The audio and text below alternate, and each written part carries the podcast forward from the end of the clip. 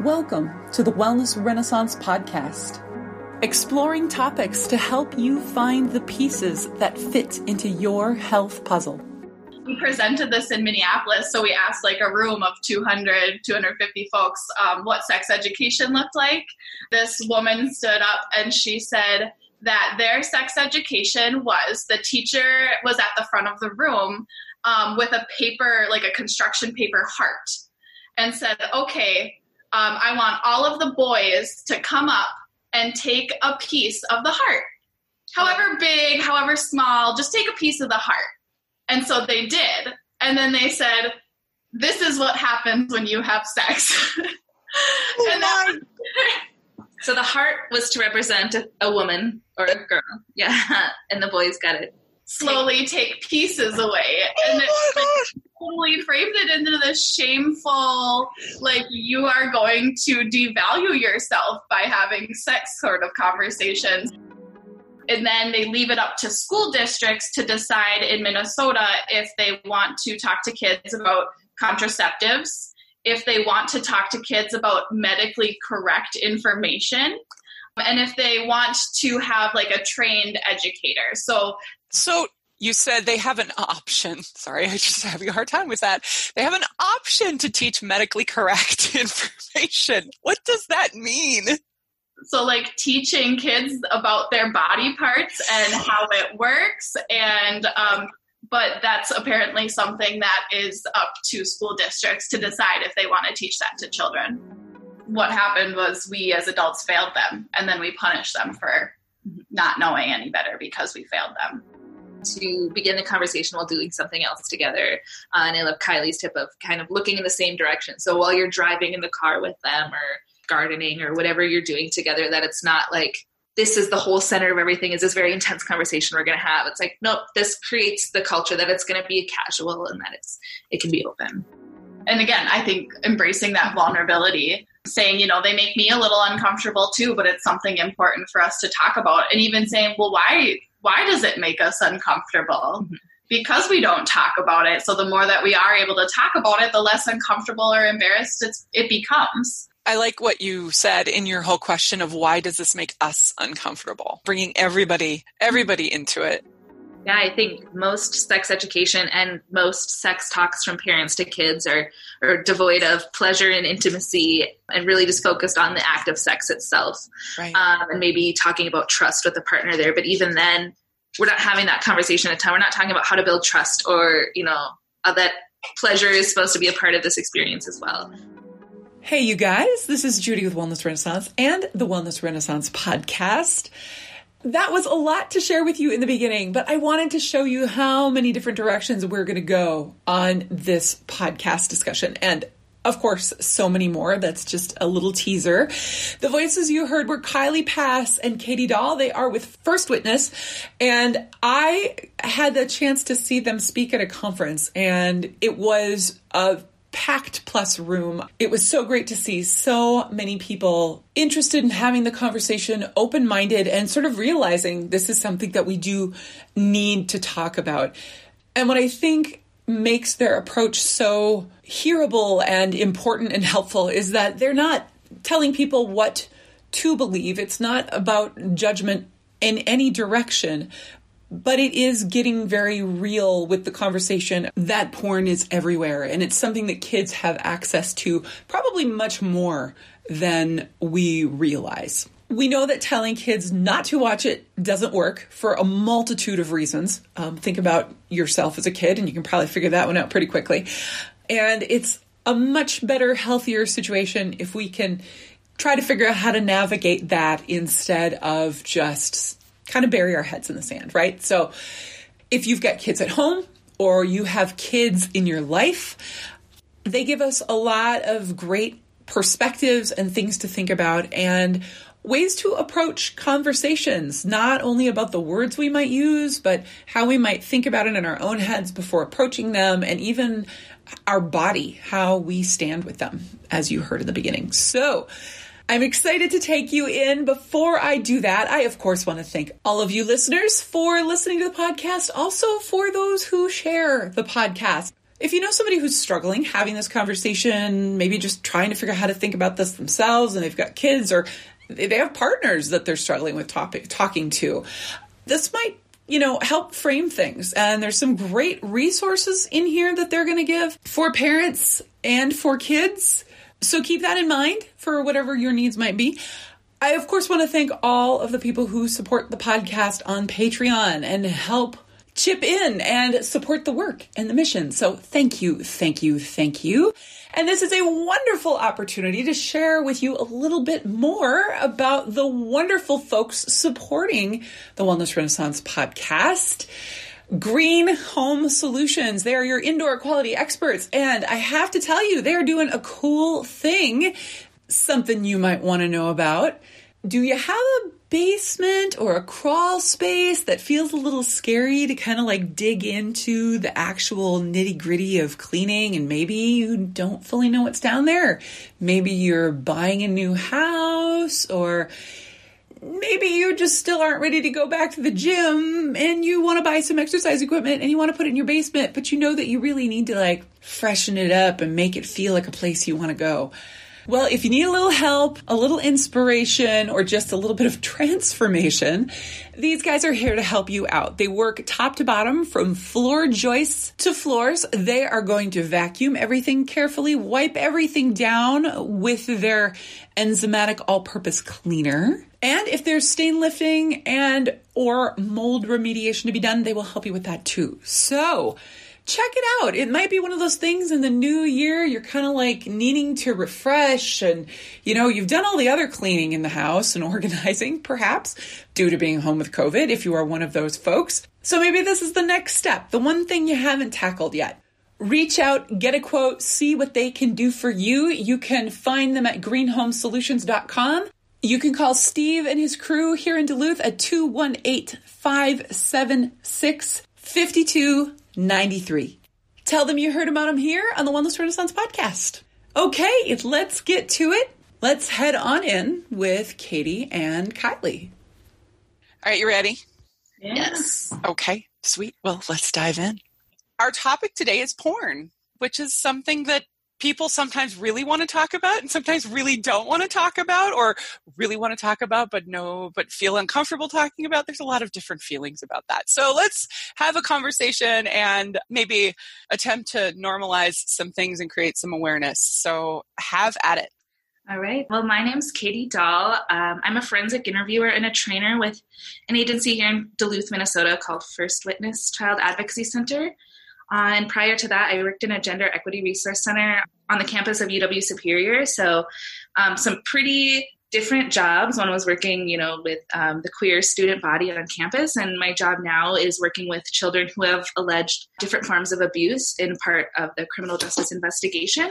Uh, but there is a lot of overlap in some of the themes that I've seen in those careers too, and that's what led me to having an interest in porn, but how we talk to kids about porn and have conversations with other people about porn and how it impacts our lives.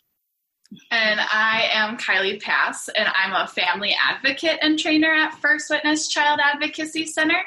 Um, and so, what Katie's job is, is to talk to the kids, and then my job is to follow them through whatever comes next. Um, so, I work with children and families through child abuse investigations, or um, even if their investigations are closed, I still provide like emotional support, helping with resources.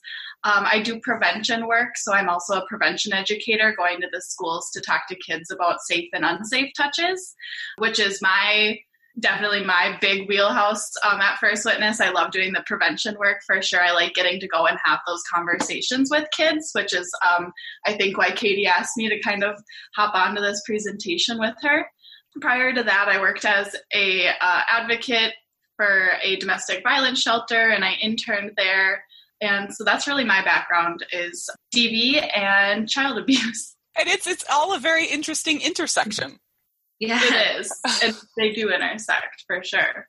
So let's talk about that and and you can kind of start where it feels appropriate to start, but I think you know the the purpose the purpose that I wanted to have you guys on is because porn is one of those things that is it's a very complex topic, right? And people do have a lot of feelings about it and there are real effects you know, good, bad. I mean, it's in our culture. It's just here, right? So looking at it from the lens, and I and I love that you guys look at this from the lens of your approach is it's not it's not good or bad, but it is, right? Am I right about that? Yeah, like a values neutral, like we're not here to put any biases or judgment on any of it. Um, we're just here to look at it because it exists. Right, which is a pretty important thing to do, I think.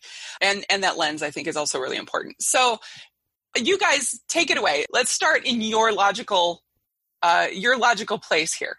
Yeah, sure. I like Kylie mentioned, we really like to approach this topic from a values neutral perspective. Me personally approaches kind of this content or these conversations from a sex positive perspective, but we know that that's not going to be the same for everyone. And people do have a lot of feelings attached to porn, and some people have some trauma attached to it or so we don't want to come in here telling anybody what to believe. And that means we're also not going to come in here and tell you that the way that we talk to children about porn um, is just by telling them not to watch it. Because we know from so many research studies around um, sex education that abstinence only education doesn't work. If we tell kids, do not watch porn, um, the first thing that they're going to do is going to go out and see what that is because it's going to make them curious. So that's not the perspective we're approaching this from. So we just want people to be aware of that early in case there was any misconceptions that we want to help you all facilitate conversations with the youth in your life about porn and facilitate open and honest and respectful conversations with them where you build trust instead of just telling them not to do something because we know that that isn't going to work. Kids are curious and they have a lot of access to this content on the internet. Well, and part of it too is being a kid. It's also part of being a part of the world, right? Mm-hmm. I mean, it's, you know, sex, sexuality is everywhere. You know, crossing the line from an advertisement we see in a magazine to porn is a pretty thin line. Yeah, that's very true. And so kids can stumble into things and just, you know, not even realize they're stumbling into something that their parents might not approve of depending on where they are in their life in their education. And so yeah i think it's uh, a, it's such a smart thing.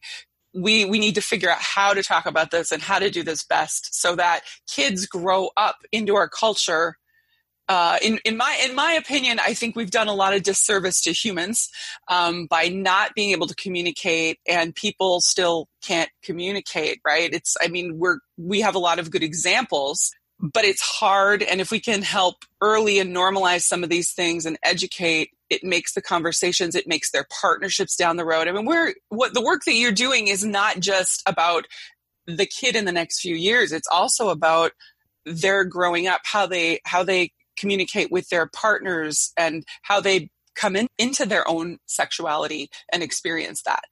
Exactly. And if we're not having those conversations with kids, like we teach them how to keep their body safe in other ways, and we teach them how to do independent skills on their own, like cooking meals. Like it's, it's the similar idea of we can't just act like they're not going to become an adult and then at 18 just leave them off on their own. And so by hopefully having more open conversations about how to have like healthy relationships and perspectives around pornography, um, it's it's setting them up to just to have that much better of a healthy relationship in the future. Absolutely. So, uh, this is some content that we present at um, regional and state conferences.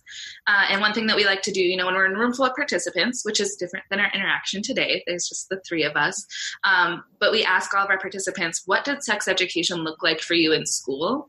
Or what kind of education did you get about pornography? And though we don't have a room of 200 here to talk about it, I think it would still be interesting for us to share our perspectives as well. Yeah, Yes. Um, I think of sex education. I had it just one year in seventh grade. You could opt out, and there was very much like lessons geared towards the boys and lessons geared towards the girls. It was very heteronormative. Um, I don't remember any kind of education about um, queer relationships or queer sex. Um, and I, the first I learned about porn, I was just by myself. I stumbled across it on the internet, uh, and it was, you know, very, very curious, very interesting, also kind of like nervous and afraid. I didn't really know what I was coming across. Um, so it was something I just had to learn about on my own from a pretty young age. For me, I like to tell this story when we present because um, I was in a like small school. I mean, we're both from pretty small towns, but my I graduated like with a hundred people, And um, we did have like a health class that you got the worksheet of the anatomical parts and label the private parts. Um, and that was about it. However, I was actually in a group um, for troubled youth, in quotes. Um, it was just a group of girls who either had some problems with like my, my parent was an addict at that time. So things like that or if they were kids that had more behaviors i guess is the way i'll put it. So we were in a group that met every week. And so actually we had someone come and talk to our group about sex education and she actually came and did like a condom demonstration talked to us about contraceptives and stis and stds but I only got that conversation in a group with like maybe five or six other girls. And that didn't happen to the rest of the school. And I always just thought, I thought it was super cool at the time, actually. Like we would go around bragging to people that we got to talk to the sex lady. But as I grew up, and I mean, actually, in this, like when we started working on this together, I was like, oh, that was something, a bias that they were totally putting on. Well, we're going to get these these group of girls this education, but nobody else needs it. And I always um, thought that was interesting. Aside from that, I don't know, no one had ever had any conversations with me about pornography at all. I think I was talking to a I was talking to a guy on the internet who told me about porn, and now that I think about it, that's really problematic. And that's why it's important to have these conversations so that kids aren't learning from, about porn from some guy they meet on the internet. oh no. that's the way to learn about porn from the guy on the internet. Yeah. You wow. just memories of me too, also as a teen and just chat rooms on the internet. Yes, and yes, like, yeah, rooms. the things you would see other people post or hear from them. That's yeah, I I learned a lot from those rooms at probably not great education. No, well, it's certainly it's certainly an interesting type of education, right? Well, and I, you know, I'm older than you guys, and when I remember, I don't remember what our first year of talking about sex was, but boy, do I remember how stressful that was for me because we got a little note that we took it home, and our parents had to um, assign it. We could, they could opt out. I was so afraid my parents were going to opt out. Oh my God. I mean, I grew up in a house where it was very close. You got in trouble for insinuating sexuality in my house. And I do remember that we, I think we actually had a group. I, I remember very distinctly that there was a group of mixed. So we were, the boys and girls were together.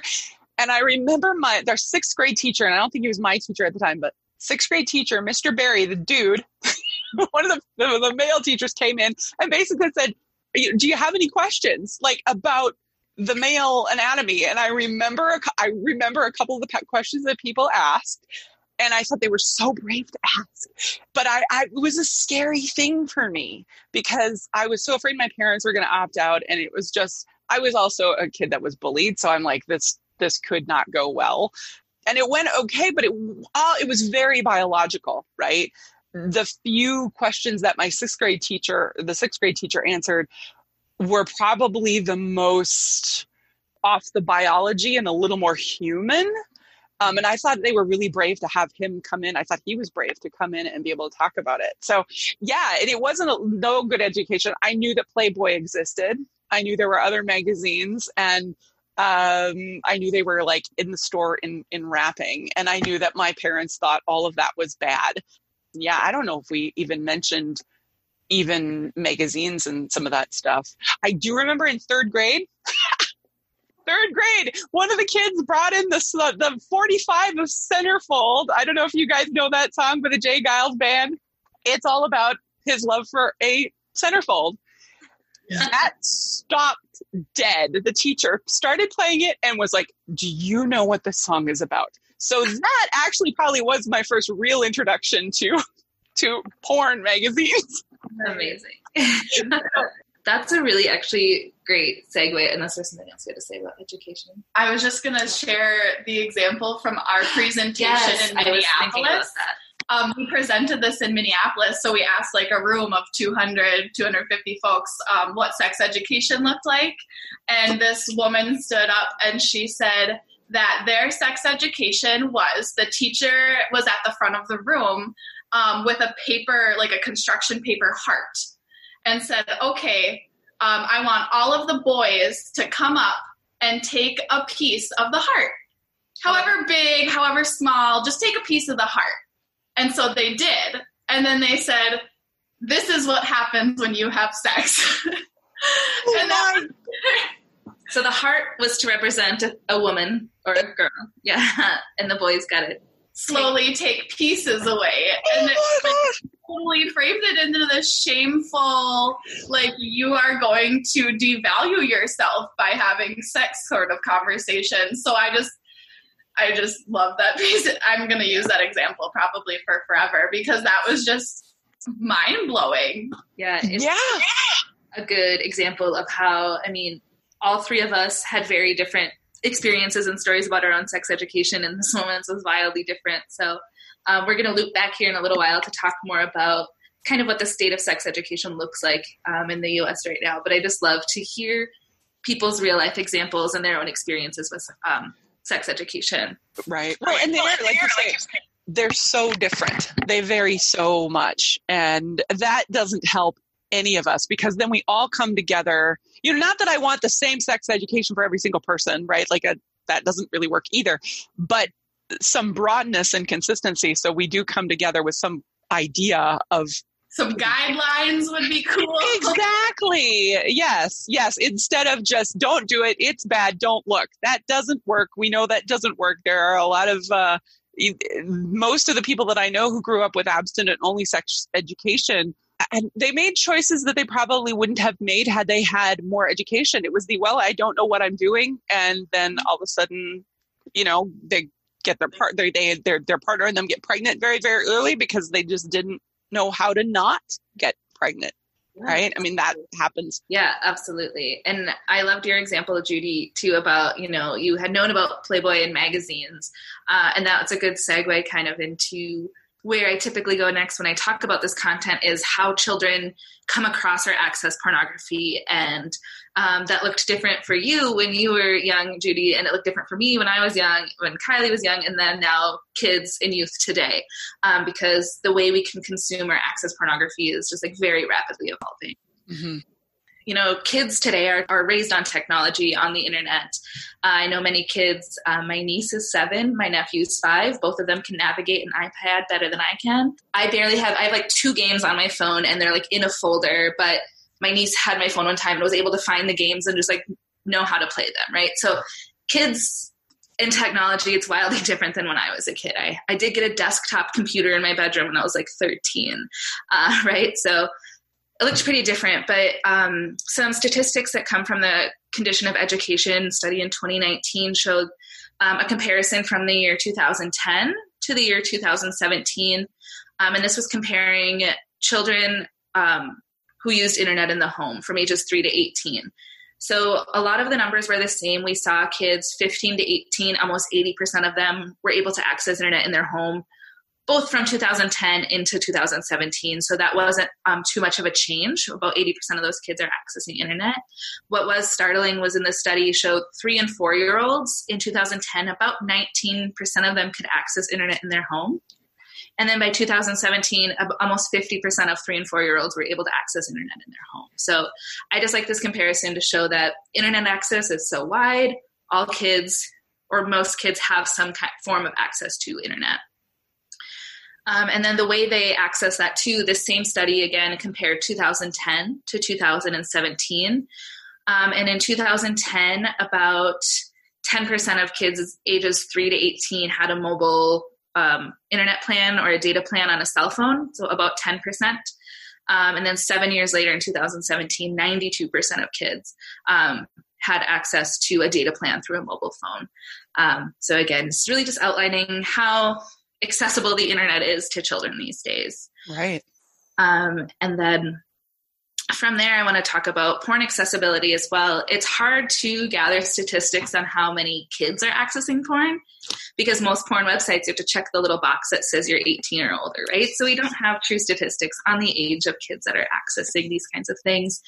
But um, Pornhub does put together a wonderful insights page. Um, pornhub.com slash insights. I recommend it to anybody. You're not going to see pornographic images on that slash insights page, uh, but a lot of really informative infographics. So I also like to analyze those. And again, um, I don't know the number of what kids at what ages are accessing Pornhub, but what I do know is Pornhub is a free website. It's highly accessible. If you just type porn into Google, that's what's probably going to come up first. And um, you don't have to type that you're 18. You don't have to put in any kind of credit card information. It's just everything is there and available to you. And actually, I think we've heard too, like you don't even have to type it. Like a kid can hit the microphone button and say a word and Mm-hmm. it'll search for you. So even if they don't know how to spell something but have heard the word before, Mm-hmm. they can still utilize the same devices to search things.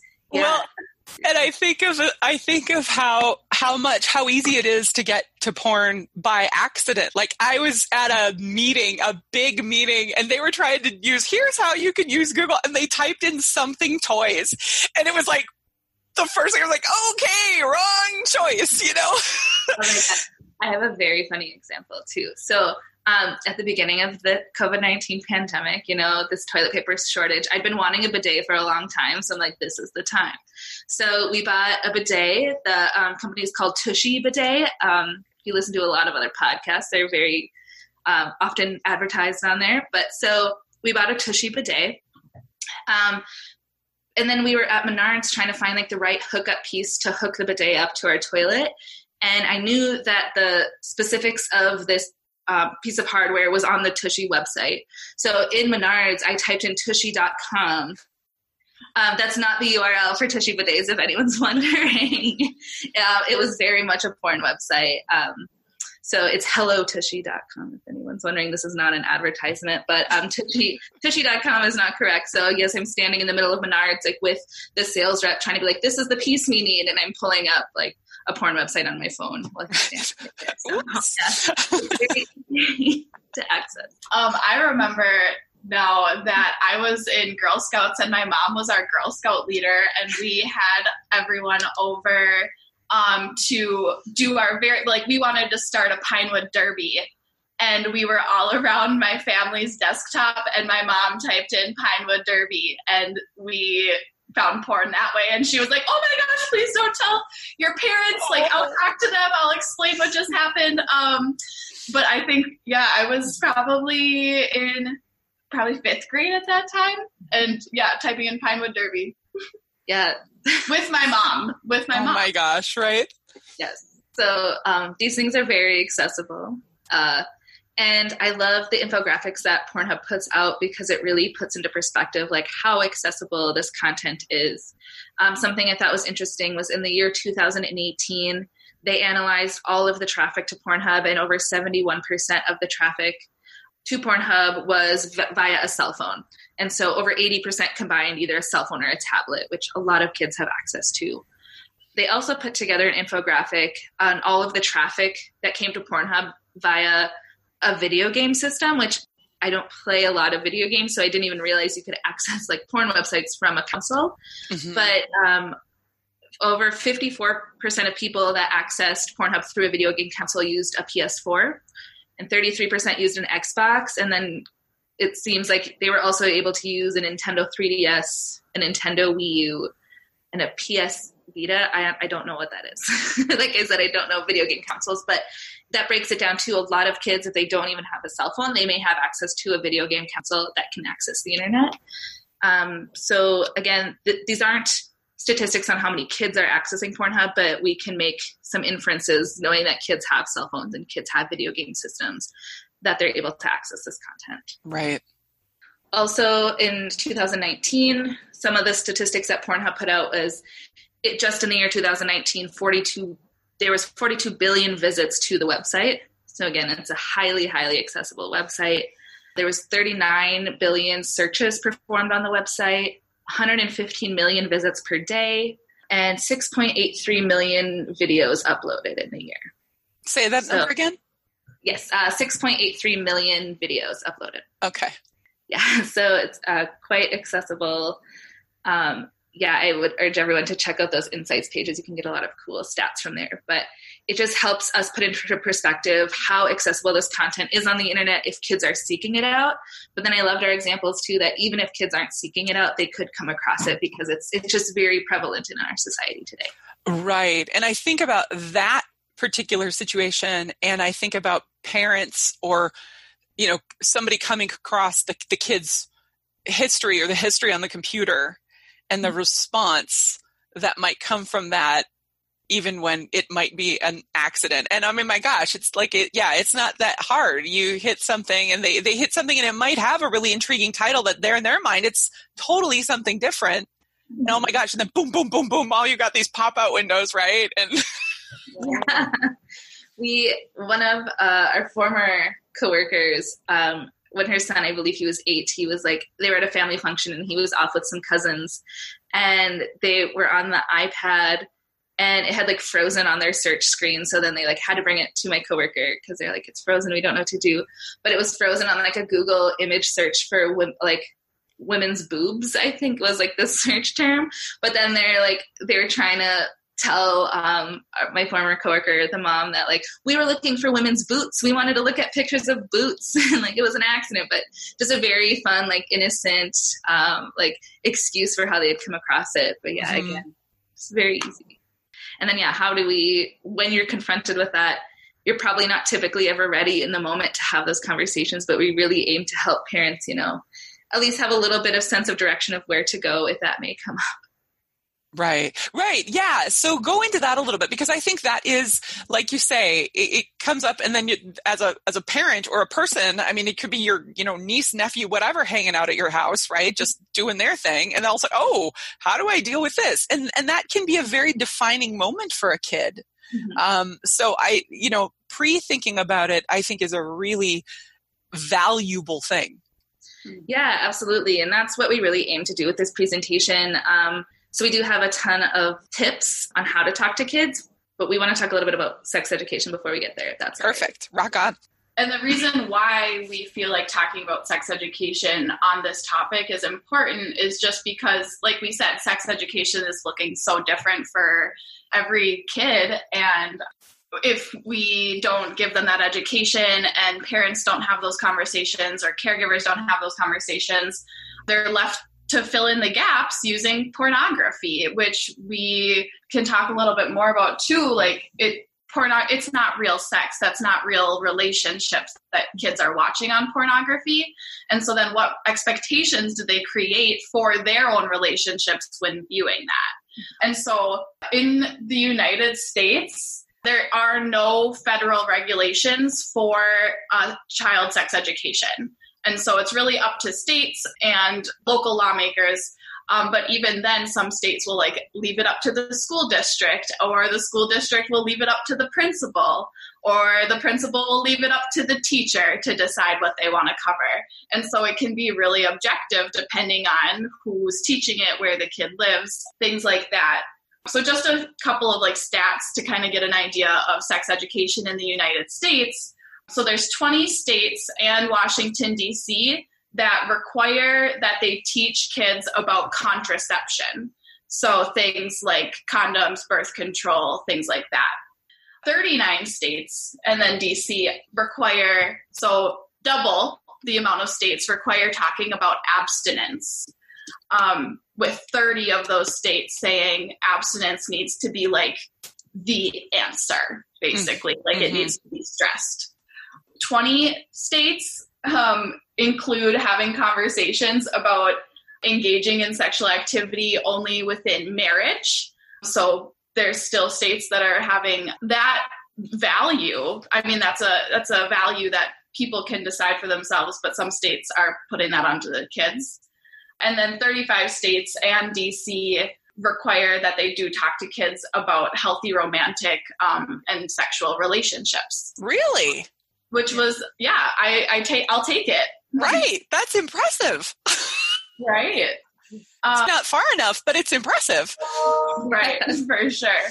Minnesota specifically, what our sex ed requirements are is we do require talking to kids about STDs and STIs and HIV and AIDS. Um, and then they also do require in Minnesota that they teach kids that abstinence is the only 100% effective preventative to STDs, STIs, and pregnancy. And then they leave it up to school districts to decide in Minnesota if they want to talk to kids about contraceptives, if they want to talk to kids about medically correct information, um, and if they want to have like a trained educator so not so that's saying basically that the person who's teaching kids sex ed might not be trained to teach it or um, is just kind of like hey this is part of your curriculum do the lesson so can you unpack you said they have an option. Sorry, I just having a hard time with that. They have an option to teach medically correct information. What does that mean? So, like teaching kids about their body parts and how it works, and um, I think of like I, I I did get the medically correct information. I got um, sent home worksheets with the female reproductive system and the male reproductive system, and I learned um, the different functions of how everything worked and what they were called. Um, but that's apparently something that is up to school districts to decide if they want to teach that to children. Yeah. Do you remember earlier this year, Kylie, one of our other coworkers had taken this like BuzzFeed quiz, and the quiz was all about like label the parts of the female reproductive system. And so we all took it, and we all did pretty bad. I don't think you did too bad, Kylie. I didn't get a 100%. Oh, yeah. I think I got like 40%. So, oh, wow, I want to uh, go find that. Yeah. So there's a BuzzFeed quiz out there. We're all like, we know this, we know this. Yeah. So, um, a lot of kids are missing that kind of education. Well, and how how sad is that? I mean, it's a part of the, the the the concern that I always have with this is how many people I have had conversations with who there it makes them scared to go to their doctor because they're so afraid to say the words. They are so afraid to because everybody is so uncomfortable that you're trying to figure out if you can talk to your doctor and then if you do open up and the doctor shuts you down you have no more resources because then it just makes it even harder for you to communicate and to know your own body to know when something is maybe needs some needs some help or attention or something isn't right i mean just the sadness i have over this is just crazy yeah, and it really does impact the work I do too. Um, as a forensic interviewer, like I said, I interview children who have alleged abuse as a part of the criminal investigation. So with law enforcement and social services, I, I conduct an interview one on one with a kid, and it can be very hard for them to talk about what happened to their body if they don't even know really what's kind of going on with their body, right? Or or know about the anatomy that was involved in the abuse. It can be very hard for them to talk about it, and then that could have you know ramifications for their investigation. It's problematic. Yeah, well, and I think of how I grew up. So, you know, I grew up knowing that, like, say, naked people it was a wrong thing right? Mm-hmm. There wasn't even always necessarily connected that there was a lot of confusion in my head about naked people and sexuality and those kind of blended together mm-hmm. so that nakedness was wrong. And then I knew I didn't look like these people that were you know in magazines or whatever so i felt wrong and i think mm-hmm. when i did have things happen to me i didn't talk about them because I didn't even want to, I, I, felt like expressing, and this kind of was sort of true in my house. There was so much uncomfort about saying the words. And I, and I know this was true for other people around me as well. But saying the body part words just made my parents so freaked out and other people so freaked out that when I kind of needed to talk to somebody, I was scared too. Mm-hmm. And it and, and so i think of kids and i know that things have changed but i also know they haven't changed enough. So if you're a kid that's afraid to say that somebody did something to you because you perceive that body part as bad or wrong to tell you a forensic interviewer that's scary stuff. And you're, no offense, like you're not a scary person, but from a kid's perspective, you're kind of a scary person, right? You're this unknown entity. And I can imagine some kids might have an easier time talking to you, and some kids, it's, it's going to shut them down. And then that doesn't allow you to do your work. Yeah, I'm a stranger to these kids, right? That my, my purpose as a forensic interviewer is I'm a, a neutral person, right? So I, I don't know these children. They're, they're strangers to me, and I'm, I'm an adult stranger to them that's now asking them some pretty invasive questions Right. And I think too of like how if we don't give them the language, how do they talk about it? How do they know what to say? We don't give them the language. Kids mm-hmm. don't. This isn't an inherent thing. Like this is something that we're taught. Mm-hmm. Um, and that's something that I really talk to a lot of people about when I do prevention education. Um, so our prevention program, we do like we call it a three prong approach. So I go talk to kids in the classroom and teach them about safe and unsafe touches on their private parts.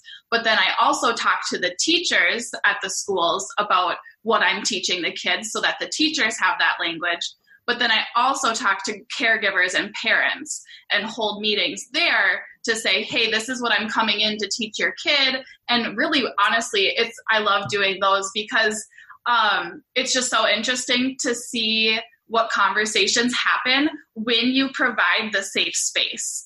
Like I most of my parent sessions are parents saying like well hypothetically and then will ask me a very specific question about like their 4-year-old masturbating or things like that.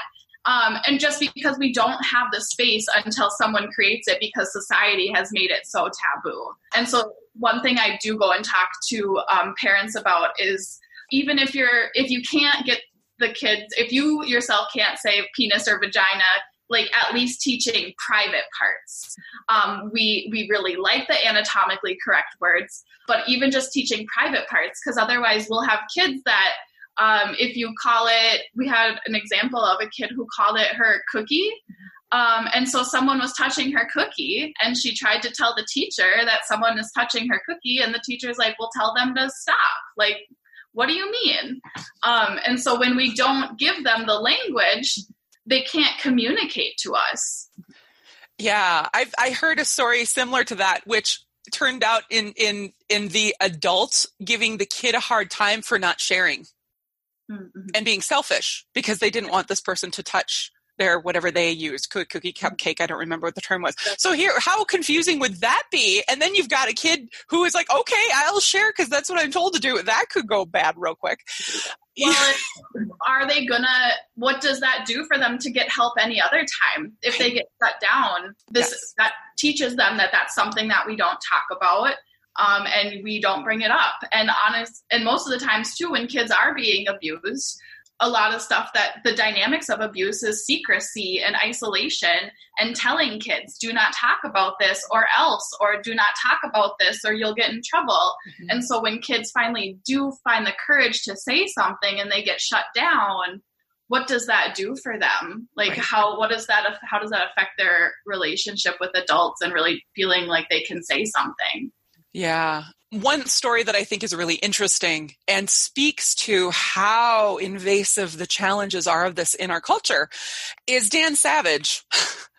Dan Savage, who has been a he, you know, uh, for anybody who doesn't know who he is, he is a 50, I don't remember how old he is, he's like 53, something like that, gay man who has been a uh, sex and relationship columnist for the last 20 plus years. And his husband and him have a son who is, I believe, now like 20. And he was, he's talked about how when he went to talk to his kid about sex, he totally, he said he, he had a hard time with it and he said he totally forgot to talk about pleasure he told, you know and i think if he can mess that up it does give a lot more people eh, the understanding of we're, we're probably not going to do this great but let's try. Let's see how we can do this better because if, if we keep trying eventually things will shift. Yeah i think most sex education and most sex talks from parents to kids are, are devoid of pleasure and intimacy um, and really just focused on the act of sex itself.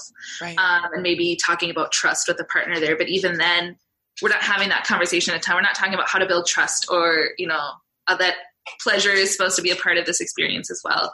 Um, so i love that example especially from yeah somebody who publicly has talked about sex for a very long time. Right. And this is his daily job for crying out loud just to wrap up um, the sex education piece of this, really there's two main kind of ideologies around sex education. So there's that what used to be called abstinence only. Um, they've since rebranded themselves um, to be sexual risk avoidance education because abstinence only kind of started to get a bad rap. Um, so that is where they teach kids what's called success sequencing. And so what they teach um, kids is that to be successful, you have to graduate high school and then find a full time job and then get married and then you can have sex and have kids. Um, and, and, it says um, you have to wait until you're at least 21 to get married and have sex and have kids. But then if you if you do these things, if you follow this order, um, you will be far less likely to end up living in poverty, as if those are connected in any wow. way. And then they also teach that the only way to avoid the only way is to be abstinent to avoid pregnancy, STIs, STDs. They do have the values of um, like a faithful monogamous relationship, like sex is between two people and two people only, and it's someone that you commit to for a long time. So then the other end of the spectrum is the sexual risk reduction education. And so that framework is much more of talking about reproductive functioning is not the same as your sexual functioning because I have certain reproductive parts in my body, but my body is more than that. And I also have the sexual side of me too. They are not one and the same. Sexual functioning, functioning is just as natural and part of the human as the reproductive organs and the reproductive system. Um, sexual risk reduction also talks about variations of between genders and sexual identities, which is really important for especially like Katie said, queer kids like not seeing that representation or having com- if we only have conversations about um, heteronormative relationships or heteronormative sex.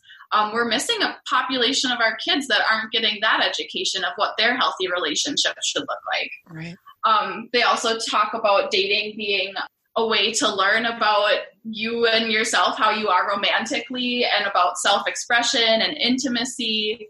Just saying that it should be up to the person to decide, like, what their values are, if that makes sense. Mm-hmm. Um, like, cultural and religious teachings might tell us one thing or another, but at the end of the day, in the sexual risk reduction perspective, it's up to the individual and what risks you want to take for yourself. Yeah. So again, two kind of framework approaches, but when we boil it down to who who that sex education's up to, it can really look a lot of right. Yes. We have a little bit too, just because of we talk about how queer kids are missing from the sex education narrative. So we do have some stats about that too. Um, so 12 states in the United States require talking about different sexual orientations. So, straight, gay, bisexual.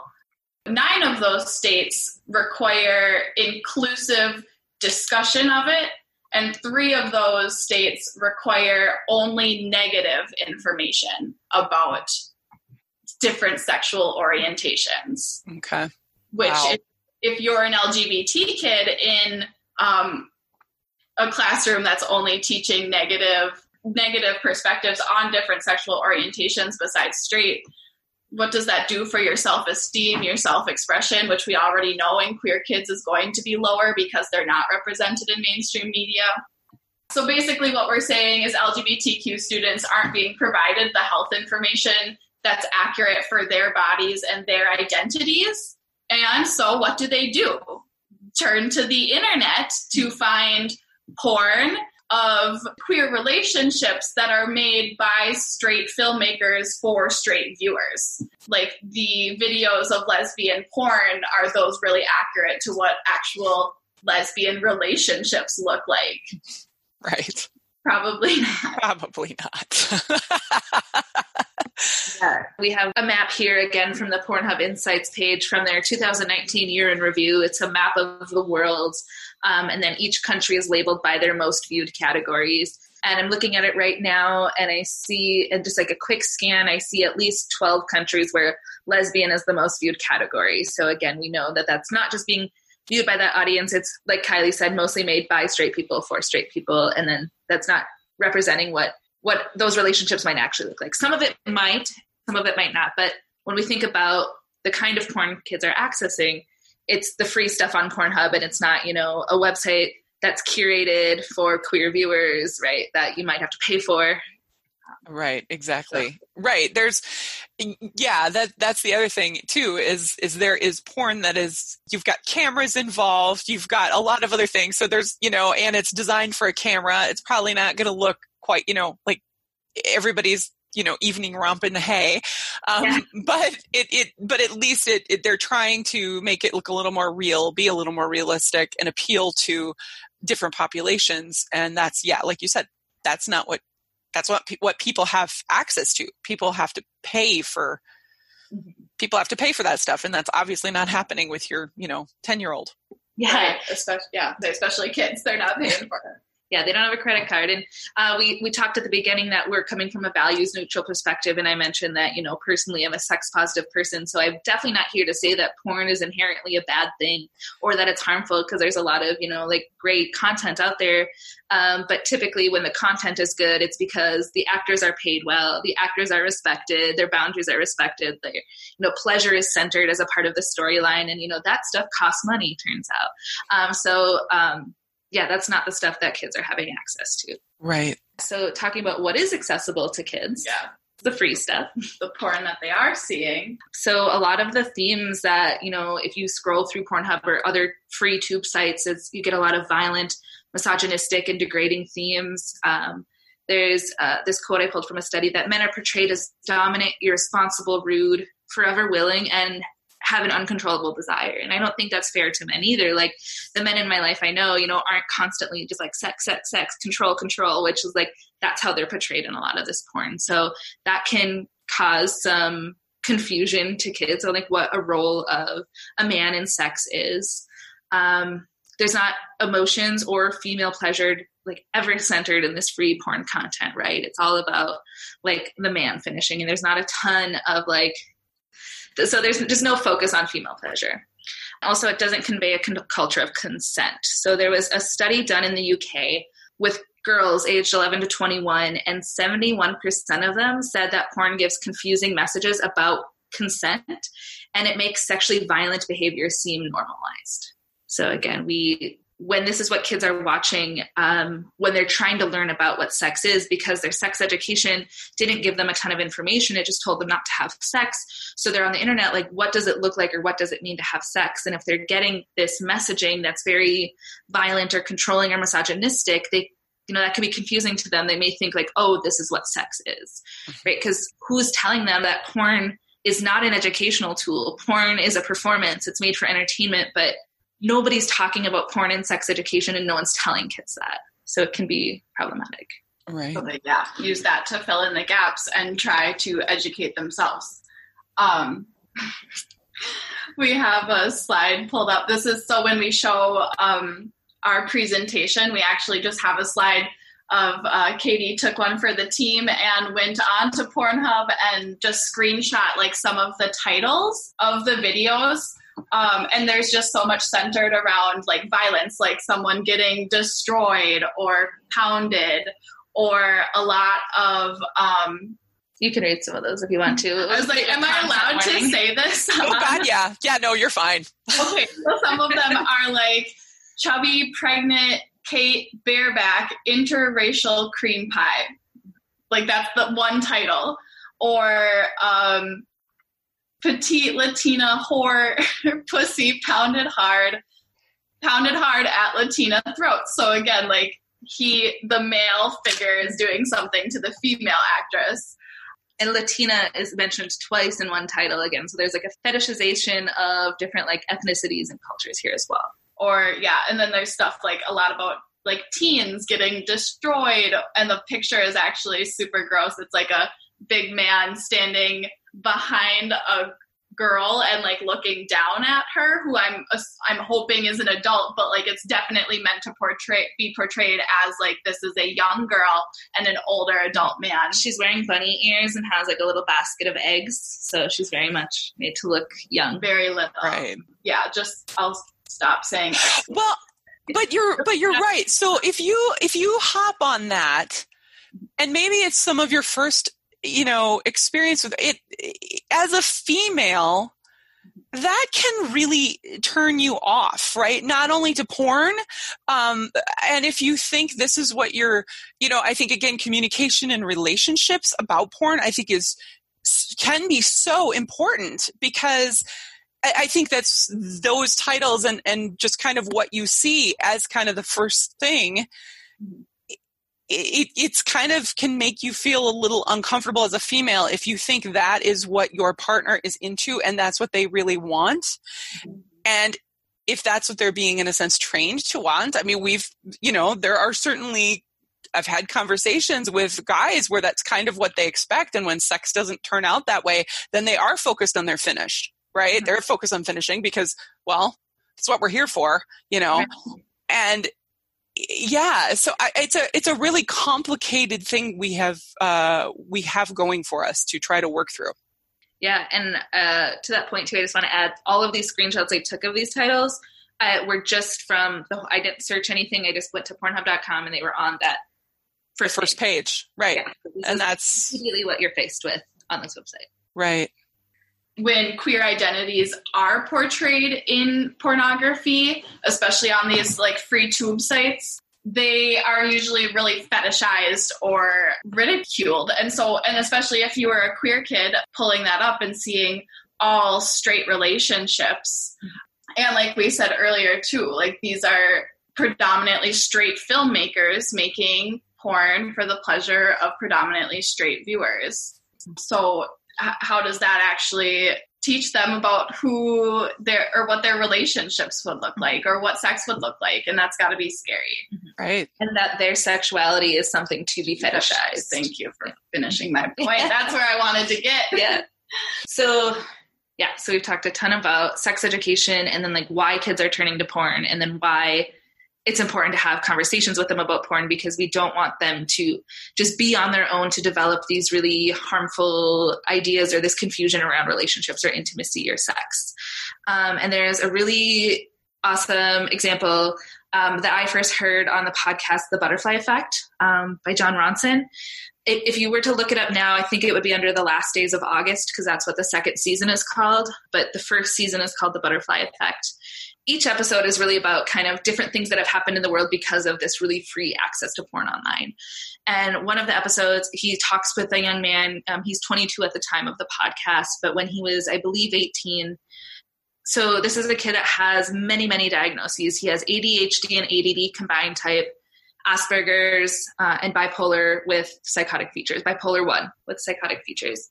Um, so a lot of diagnoses here. He doesn't have a ton of excellent social skills. He doesn't have, you know, a ton of friends, but he meets this girl that he really connects with and he likes her a lot and they I think they go on some dates, but then his family moves away from the area. So this is kind of devastating to him because he's finally made this connection with somebody. And one of the things they bonded over was Japanese anime. They loved these anime drawings and shows um, and this art. So he came across hentai porn, which is essentially like anime porn. It's like Japanese animated porn. And this is something that he came across, and nobody had had conversations with him about porn or what it was or, you know, its intention. And he was like, oh, this girl that I liked, her and I bonded over this kind of art. I'm going to send her these images because, you know, they're doing, they're making me feel a certain kind of way and may, maybe she will too. Um, and he sent her, I think, 60 images, 50 to 60 images. And um, to her, that was very, very alarming, and she reported it because um, it's, you know, in a typical situation, this is like sexual harassment, sending somebody a ton of pornographic images. But nobody had ever talked to this kid before about porn or its implications, or you know how we are supposed to interact with it. Um, so he was reported, and he ended up being charged, and is now on the sex offender registry for 25 years. So he's really limited in the places where he can live or where he can have a job, which were already kind of limited to him due to his diagnoses, and now it's just compounding on top in like a really tragic event you know I don't want to say it could have been solved or how things would have been if they were different, but if somebody had had conversations with this boy when he was younger about, you know, these things he might see on the internet and and how you're supposed to interact with them, like maybe some of these consequences could have been avoided. Right. I finally listened to that by the way. And yeah, like he had said if if anybody would have told him to stop, he would have stopped. Mm-hmm. He wasn't doing it out of malice. He wasn't doing it out of anything else. And yeah, and now, like you say, he literally because of how close you can live to a park and how he can not be in spaces with kids and all of that stuff. His entire life has changed. And this, and and some people might look at that and say, well, it's a kid with a disability. This is also happening to kids because they just don't know, right? They send a picture of themselves that somebody has asked for, and they are now all of a sudden, you know, 14, 15 years old, 18 years old. Uh, they're in trouble for child for child porn, mm-hmm. and it's it affects the rest of their life. I mean, this doesn't just people don't go, oh, well, that's logical, mm-hmm. you know. And I know in the in the podcast about the butterfly effect, you know, they were talking about that judicially people don't quite know what to do with this and mm-hmm. they think that the best thing to do is give people the harshest mm-hmm. sentence and I, I, was at a presentation at a conference i was at in a, a, town in minnesota where the cops are actually working with people who have disabilities to make sure that it's a case of you know, with somebody with like, say, the, the, point they used or the example they used was autism, that these kids don't know, parents are uncomfortable talking about their kid about sex, the culture is uncomfortable because they don't want them, you know, there's concern about them becoming a sexual being, right? Mm-hmm. So that topic gets avoided. So the cops are actually trying to assess before something happens, is this somebody who just doesn't know better? Mm-hmm. Which I think is fantastic. Mm-hmm because we need we need that now so much. Mm-hmm. Yeah, I definitely have a lot of feelings about statutes regarding um, sexting because I think they're very similar to a, a, lot of more egregious sex crimes. When oftentimes we see when teens are engaging in sexting, it's typically consensual, you know, and then maybe if it's shared outside of consent, we can run into problems. But just like it's not enough to have an umbrella term that like sexting is distribution of child porn. And i know like that's the way it looks right now. It, my opinion is that uh, no i i totally agree. When i hear about you know sex offenders it's kind of like okay i need to know what they did. Mm-hmm. you know? Yeah there are. Yeah the the sex offender registry can be um, problematic. Like i can't think of the title off of my head but i read um, an article about like yeah kids who just did the wrong thing because they hadn't had any conversations around it and now they're on the sex offender registry and that affects where they can live where they can work who they are as a person um, and that follows them to wherever. And right. so it can be really detrimental. And we make judgments about that and they don't get a chance to explain themselves. Mm-hmm. right. You know? And really what happened was we as adults failed them and then we punished them for not knowing any better because we failed them. And pretty intensely. Yeah. Mm-hmm. Absolutely. Yeah. And when we think about sexting too, it's again with the amount of access kids have to cell phones, it's an activity that they're engaged in and if they're seeing porn on their cell phones that's normalizing seeing sexual or naked content on your phone. So that normalizes the sending and receiving of those images as well i think to other people. So again i think that sexting needs to be a part of a conversation about porn as well mm-hmm. um, because of the way that it is viewed by society or by um, law enforcement or by the state right but in general sexting tends to be you know a pretty low risk activity. It's not something where you have to navigate like a physical consent. Like it's not where you have to navigate stds uh, you can't catch an std over sexting. And if it's if it's consensual and you've had open and honest conversations about it like it shouldn't be criminalized.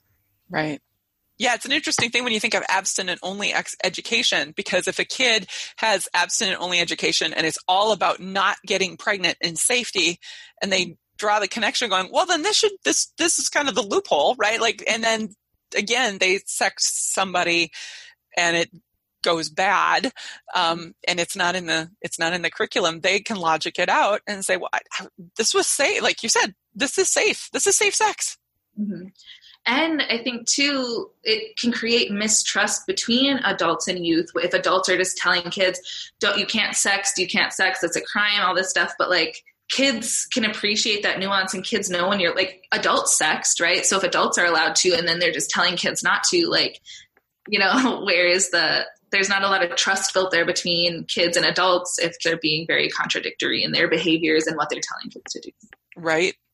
But I did read in an article that consensual sexting does not have any, does not cause emotional distress in teenagers like we might perceive. Keyword is consensual there. Yeah, so then we need to talk about why we need to talk about it, right? Yes. So this is more of an overview of everything we've covered, but we need to have conversations with kids about porn because they are accessing porn. And their intentionality varies. And we've talked about that too, whether they're looking it up because they're not receiving proper education and they're like, what does it look like to have sex? Or what does it mean to have sex in my body or my sexuality? So they're looking it up for education, or they're curious. They hear their peers talking about porn and they're like, oh, I want to see what this is all about. Or they stumble across it, or they go to the wrong website in the middle of Menards, right? Um, so or they're trying to do presidential research and they go to whitehouse.com or whichever one it is. it's like, oh, okay.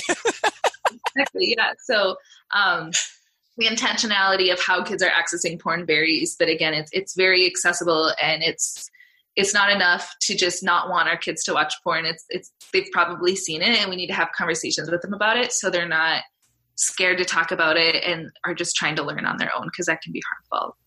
We know that parental controls can only restrict access so much. We intentionally don't talk a lot about parental controls in this presentation because you can go look those kinds of things up on your own, but also know that every single kid I know is much more technologically advanced than I am, and they a lot of those things are very easy to get around. So you can try to restrict it, but again, kids may still be able to access this. Well, and it um, also gives that again, like you said, when when you tell a kid don't do something, right? Mm-hmm. Like I paid attention to adults as a kid, right? Like you're trying to figure out how to operate in the world. And if I heard something or when they spelled a word instead of said it, my curiosity, my ears perked up. You know, and it wasn't again, it wasn't about me being defiant. It was about me trying to understand I wanted to be part of the world, part of the conversation, right? So when you do that, it, it certainly can backfire. Yeah, absolutely. Yeah yeah, I've looked into some kind of like firewalls and they're based on the Wi Fi. So kids will just go on their data or the neighbor's Wi Fi or their friend's house, right? So it's just, uh, it's not enough to just put controls on and think that that's solving the problem. Um, you need to create a, an environment that you can have conversations in. Yeah. We have a video that we show when we present. Um, so I'll drop the website is called amaze.org, A M A Z E.org.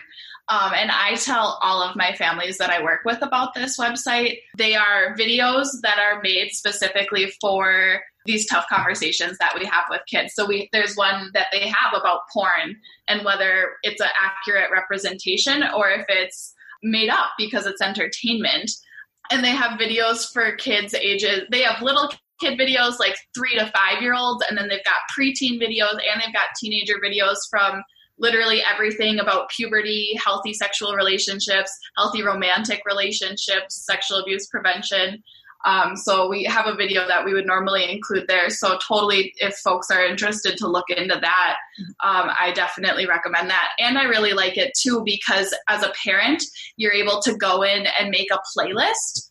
Um, so if there was specific videos that you wanted your child to view and have a conversation about, you could make that playlist for them. Um, to if you're trying to yeah a little moderate what they're viewing on there.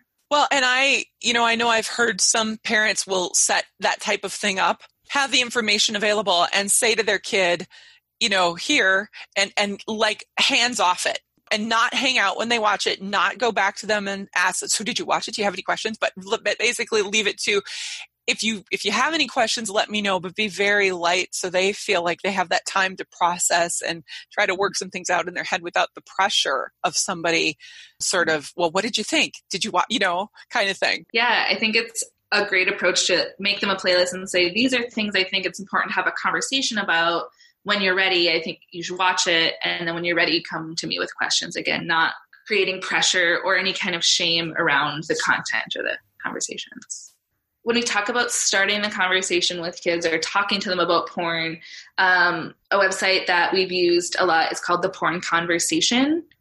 Um, and that is created by Erika Lust, who is a porn um, creator. She's a producer out of Spain, and she makes what she's coined ethical porn. So, what we were talking about earlier, where like pleasure is the focus for everyone in the video, and they're respected and they're paid well. So that's the kind of stuff that costs money, right? That kids aren't exposed to. But she's also made this website called the Porn Conversation because she's um, recognized, you know, the important. She is a creator of porn and she has children, so she recognized the need of talking to her children about her job. And then she's like, oh, it's not only me all parents need to have these conversations with kids because kids can access porn, whether you as a parent are creating it or not, or producing it.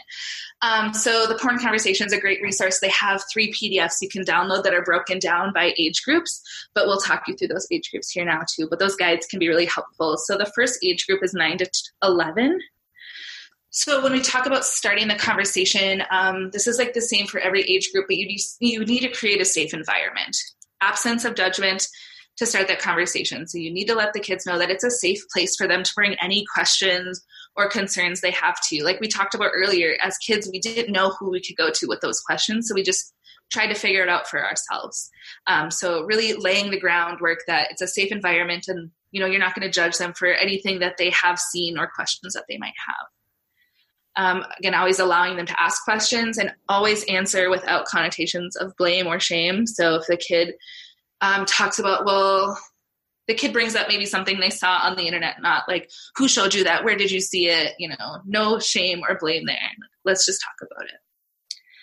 Uh, this is one of my favorite tips. Don't set them down for a chat. Don't say we need to have a talk and sit at them across the table, eye to eye, you know, really intense um, eye contact. We don't want to create that space that doesn't feel like a very safe environment to have open and honest conversations. So, my favorite tip is to start the conversation while you're doing something else with your child or the youth that you want to talk with. So maybe you're washing dishes together, or you're driving in a car, or you're planting in a garden, something that you're doing where you don't have to just have eye contact the whole time and it's really intense, but it's still a place where you can have a conversation.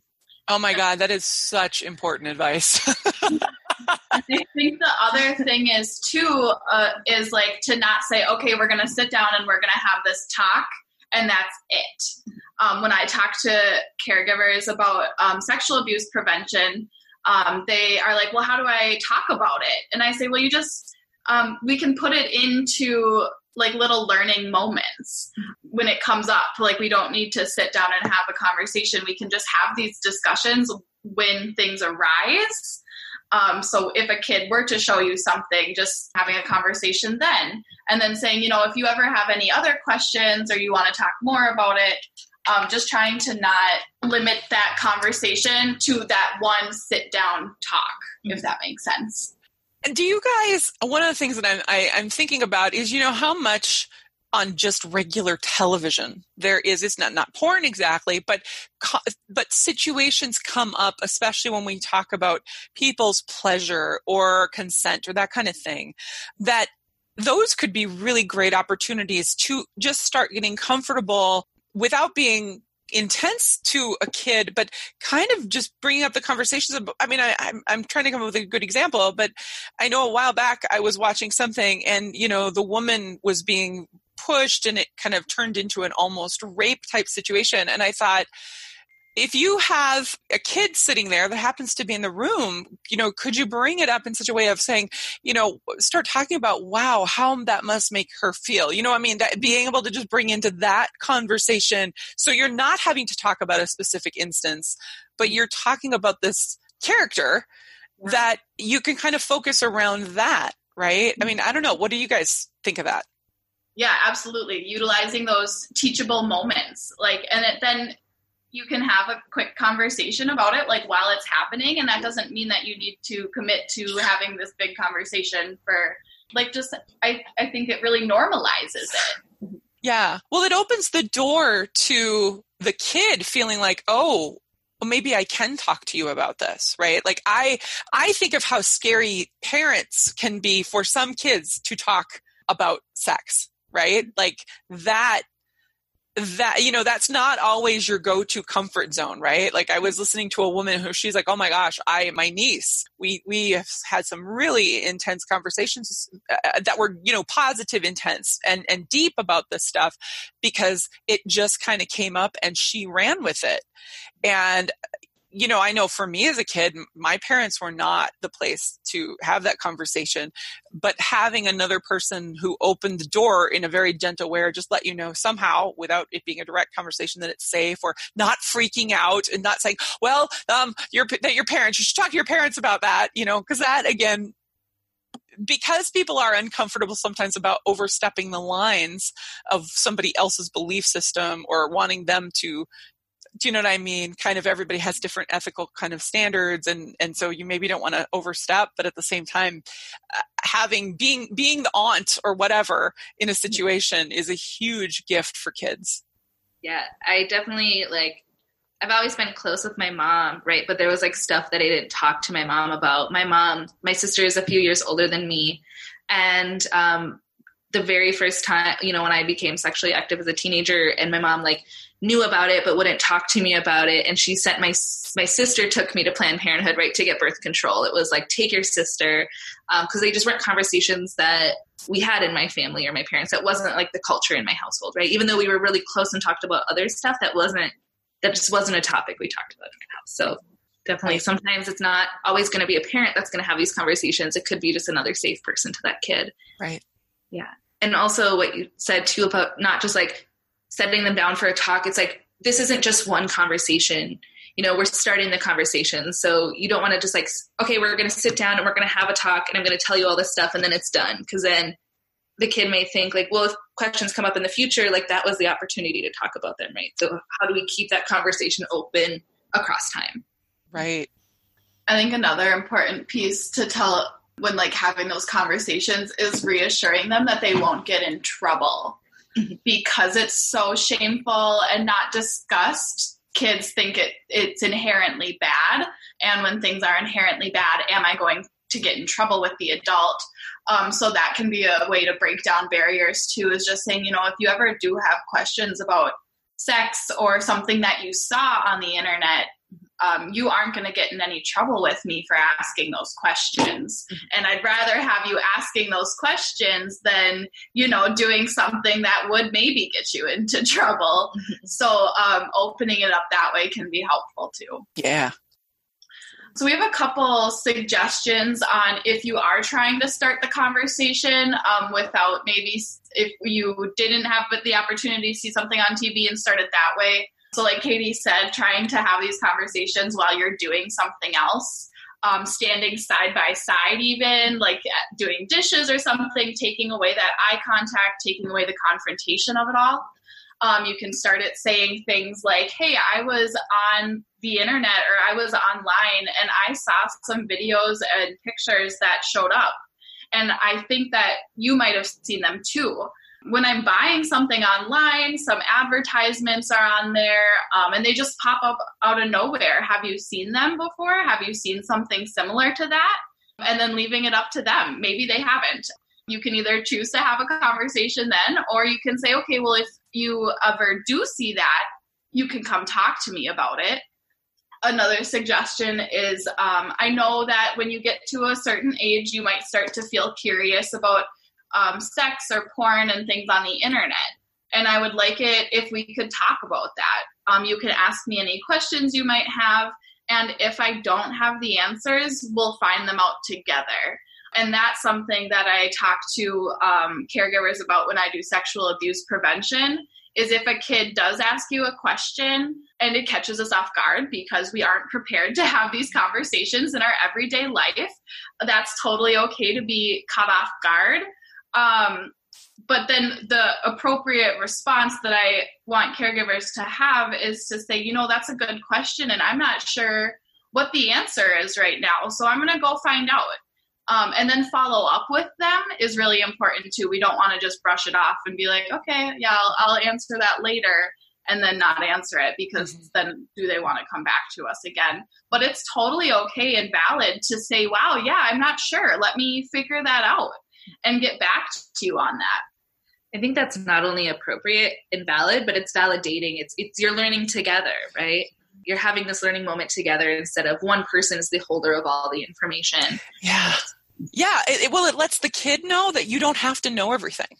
Mm-hmm. You know, because there is that like in my experience of being in you know late elementary junior senior high not knowing something about sex was a cr- criminal thing right? It said you weren't experienced you didn't know something and it made it bad and it made it you know, created embarrassment and, and discomfort. But to let up from the parents perspective of yeah i don't know that the kid gets to know that we don't all know everything and then they get to not know something and i think that's also really important. Yeah absolutely that was a pretty eye-opening thing for me as I became an adult and I was like, wow, I don't know anything and wow, nobody else knew anything either. yeah. It's all a facade. right? It, right. It, it, it is because there is this magical thing, this magical, you know, you get married and then all is, you know, everything. And it's just not, it's just not how that goes. No, it's far more complex than yes. your childhood brain thinks it is. Yes. It's almost like everything in life is nuanced. uh, yes. But we do know too that kids can appreciate some of that nuance. So yeah, I think it is validating to be able to be like, we don't have to have all the answers, but we can have that conversation and we can learn together. Right. Just a few other talking points for that 9 to 11 age range. Um, once you do start having that conversation, letting kids know um, that porn or the sexual content they see on the internet isn't real sex. That porn is made for adults and it's entertainment it's a performance and that's not what real sex looks like when it's between two people. Talking to them about um, taking pictures without clothes on t- taking pictures or videos without clothes on letting them know that that's not appropriate and then letting them know that if someone does try to ask for that or sends photos like that that they can go tell their safe adult so whether that's their parent or if they do have another safe adult, really encouraging them to, if they are ever put into that situation, um, not only not do it, but also go and tell someone is what we really want to reiterate to them. Do you have language around that that lets the kid know that where the inappropriateness lies, that it's not their body that's bad, it's mm. kind of a personal, private thing that you know what I'm saying? Yeah. So I talk to kids um, about private parts and why no one should ever look at, talk about, or touch our private parts unless it's helping our body stay clean, healthy, or safe, is the language that I use. And that are those pictures or videos helping keep their body clean, healthy, or safe? No? Okay, then it shouldn't happen because those are your private parts and that's your body and this is again that 9 to 11 age range so right less talk about when we talk to more of those older kids we have different kinds of conversations about like intimacy pictures. involved right. but with 9 to 11 year olds there's not going to be that uh, same intimate intimacy dynamic that um, would maybe be happening with uh, like the 17 18 year olds. Right. I yeah i was just thinking of it because kids get so many messages about their body not being you know mm-hmm. good enough thin enough perfect enough whatever that even though that, that that's still that that's there and it still feels like a delicate time about the mm-hmm. message they get to their body. So perfect. Yeah i love the idea of adding something in there you know it's because your body is yours and it's not to share with people at this time and the reason why we want our bodies to be safe and why it's important to only have things that happen to our private parts that are clean, healthy, or safe is because we only get one body for our whole entire life. Mm-hmm. And so we need to know how to keep it safe because if we don't keep it safe, we have that's our body for forever. So really trying to focus on like the safety perspective of it. And I think too, we want to keep our bodies safe so our bodies can keep us safe. So, also going back to those talking points for the 9 to 11 year olds, um, talking to them about what consent is and that sexual relationships do require consent by everyone involved the entire time. The entire time. Um, so, there has to be trust and respect between the people, and that if someone were to change their mind with that consent and withdraw it, that that's okay and that's their right and that just because someone was okay with something one time doesn't mean that they're okay with it every time doesn't mean that they're okay with it if they were okay with it at the beginning but now we're in the middle and they're not okay with it anymore that's valid and so having those conversations around consent when I talk to kids about unsafe touches, unsafe touches are touches that hurt our bodies, they hurt our hearts, or they're touches that we just don't want to get. And so I teach kids, um, like my pre K through third graders, about how if my friend is poking me in the arm, my body's not hurt, my feelings aren't hurt. I mean, it's a little annoying, but if I ask them to stop and they keep poking me in the arm, that becomes an unsafe touch. I've already let them know that I don't want that touch anymore. And so, even something just the example of something as small as that can really help teach consent in that right. way. That's, yeah, that's a great example. And then the other pieces that we have are that masturbation is something that is part of normal sexual development, but having conversations that it's done in private. That's something that we do to our own bodies. Um, we don't expose that to other people um, because, like we said, looking at, talking about, or touching someone's private parts in a way that's not clean, healthy, or safe. And then just assuring them if they are receiving pressure from their friends, um, that's something that I think happens pretty often. Um, like you talked about the group of cousins and the boys are like, let's look up woman's boobs. Yeah. if you do start receiving pressure from your friends, letting them know that it's okay to tell their friends no. Um, and that if their friends continue, um, that they should probably go tell an adult and have a conversation with an adult because their friends are pushing them into an unsafe spot that they don't want to be in. And that it's okay to go get some help at that. Well, I mean, it's okay to go get help at any point, but definitely reassuring, like, that's when I can come help you for sure. Mm-hmm. Some tips on things not to say to this group of 9 to 11 year olds because that's important too. Um, we all want to say the right thing, but sometimes we don't always know what that is. But some things that are probably not super helpful to say. Uh, anything with an accusatory tone. So anything you say, no accusatory tone. So nothing like, who showed it to you? Where did you find that? Why are you watching it? Again, um, it's a safe, open place. If we're asking kids those questions in those ways, they're not going to feel safe in responding to us or having those conversations with us. Uh, we, we're not going to frame it as something bad, evil, or manipulative because that's not going to deter them from watching it. And that's just going to deter them from having those conversations with you about watching it because they may still be watching it but now they think that you as an adult think that they're bad for watching content that you've deemed bad. Uh, and then never force them to talk about it too and be supportive. So again um, this can be an ongoing conversation. You can bring something up once uh, and it can evolve from there whenever the kid's ready to talk about it but if you start the conversation and they're just not in a place to start talking about it don't force that on them because that's not going to create a good open culture in the long run. And then just ending the conversation with some positivity. Um, so, saying things like, You can always talk to me about anything. I'm not going to judge you. You won't be in trouble with me. We can learn together by talking about it, having a conversation, and by both putting in information. Tell me what you see. I go and talk to fifth graders about sexual abuse and how it can happen online.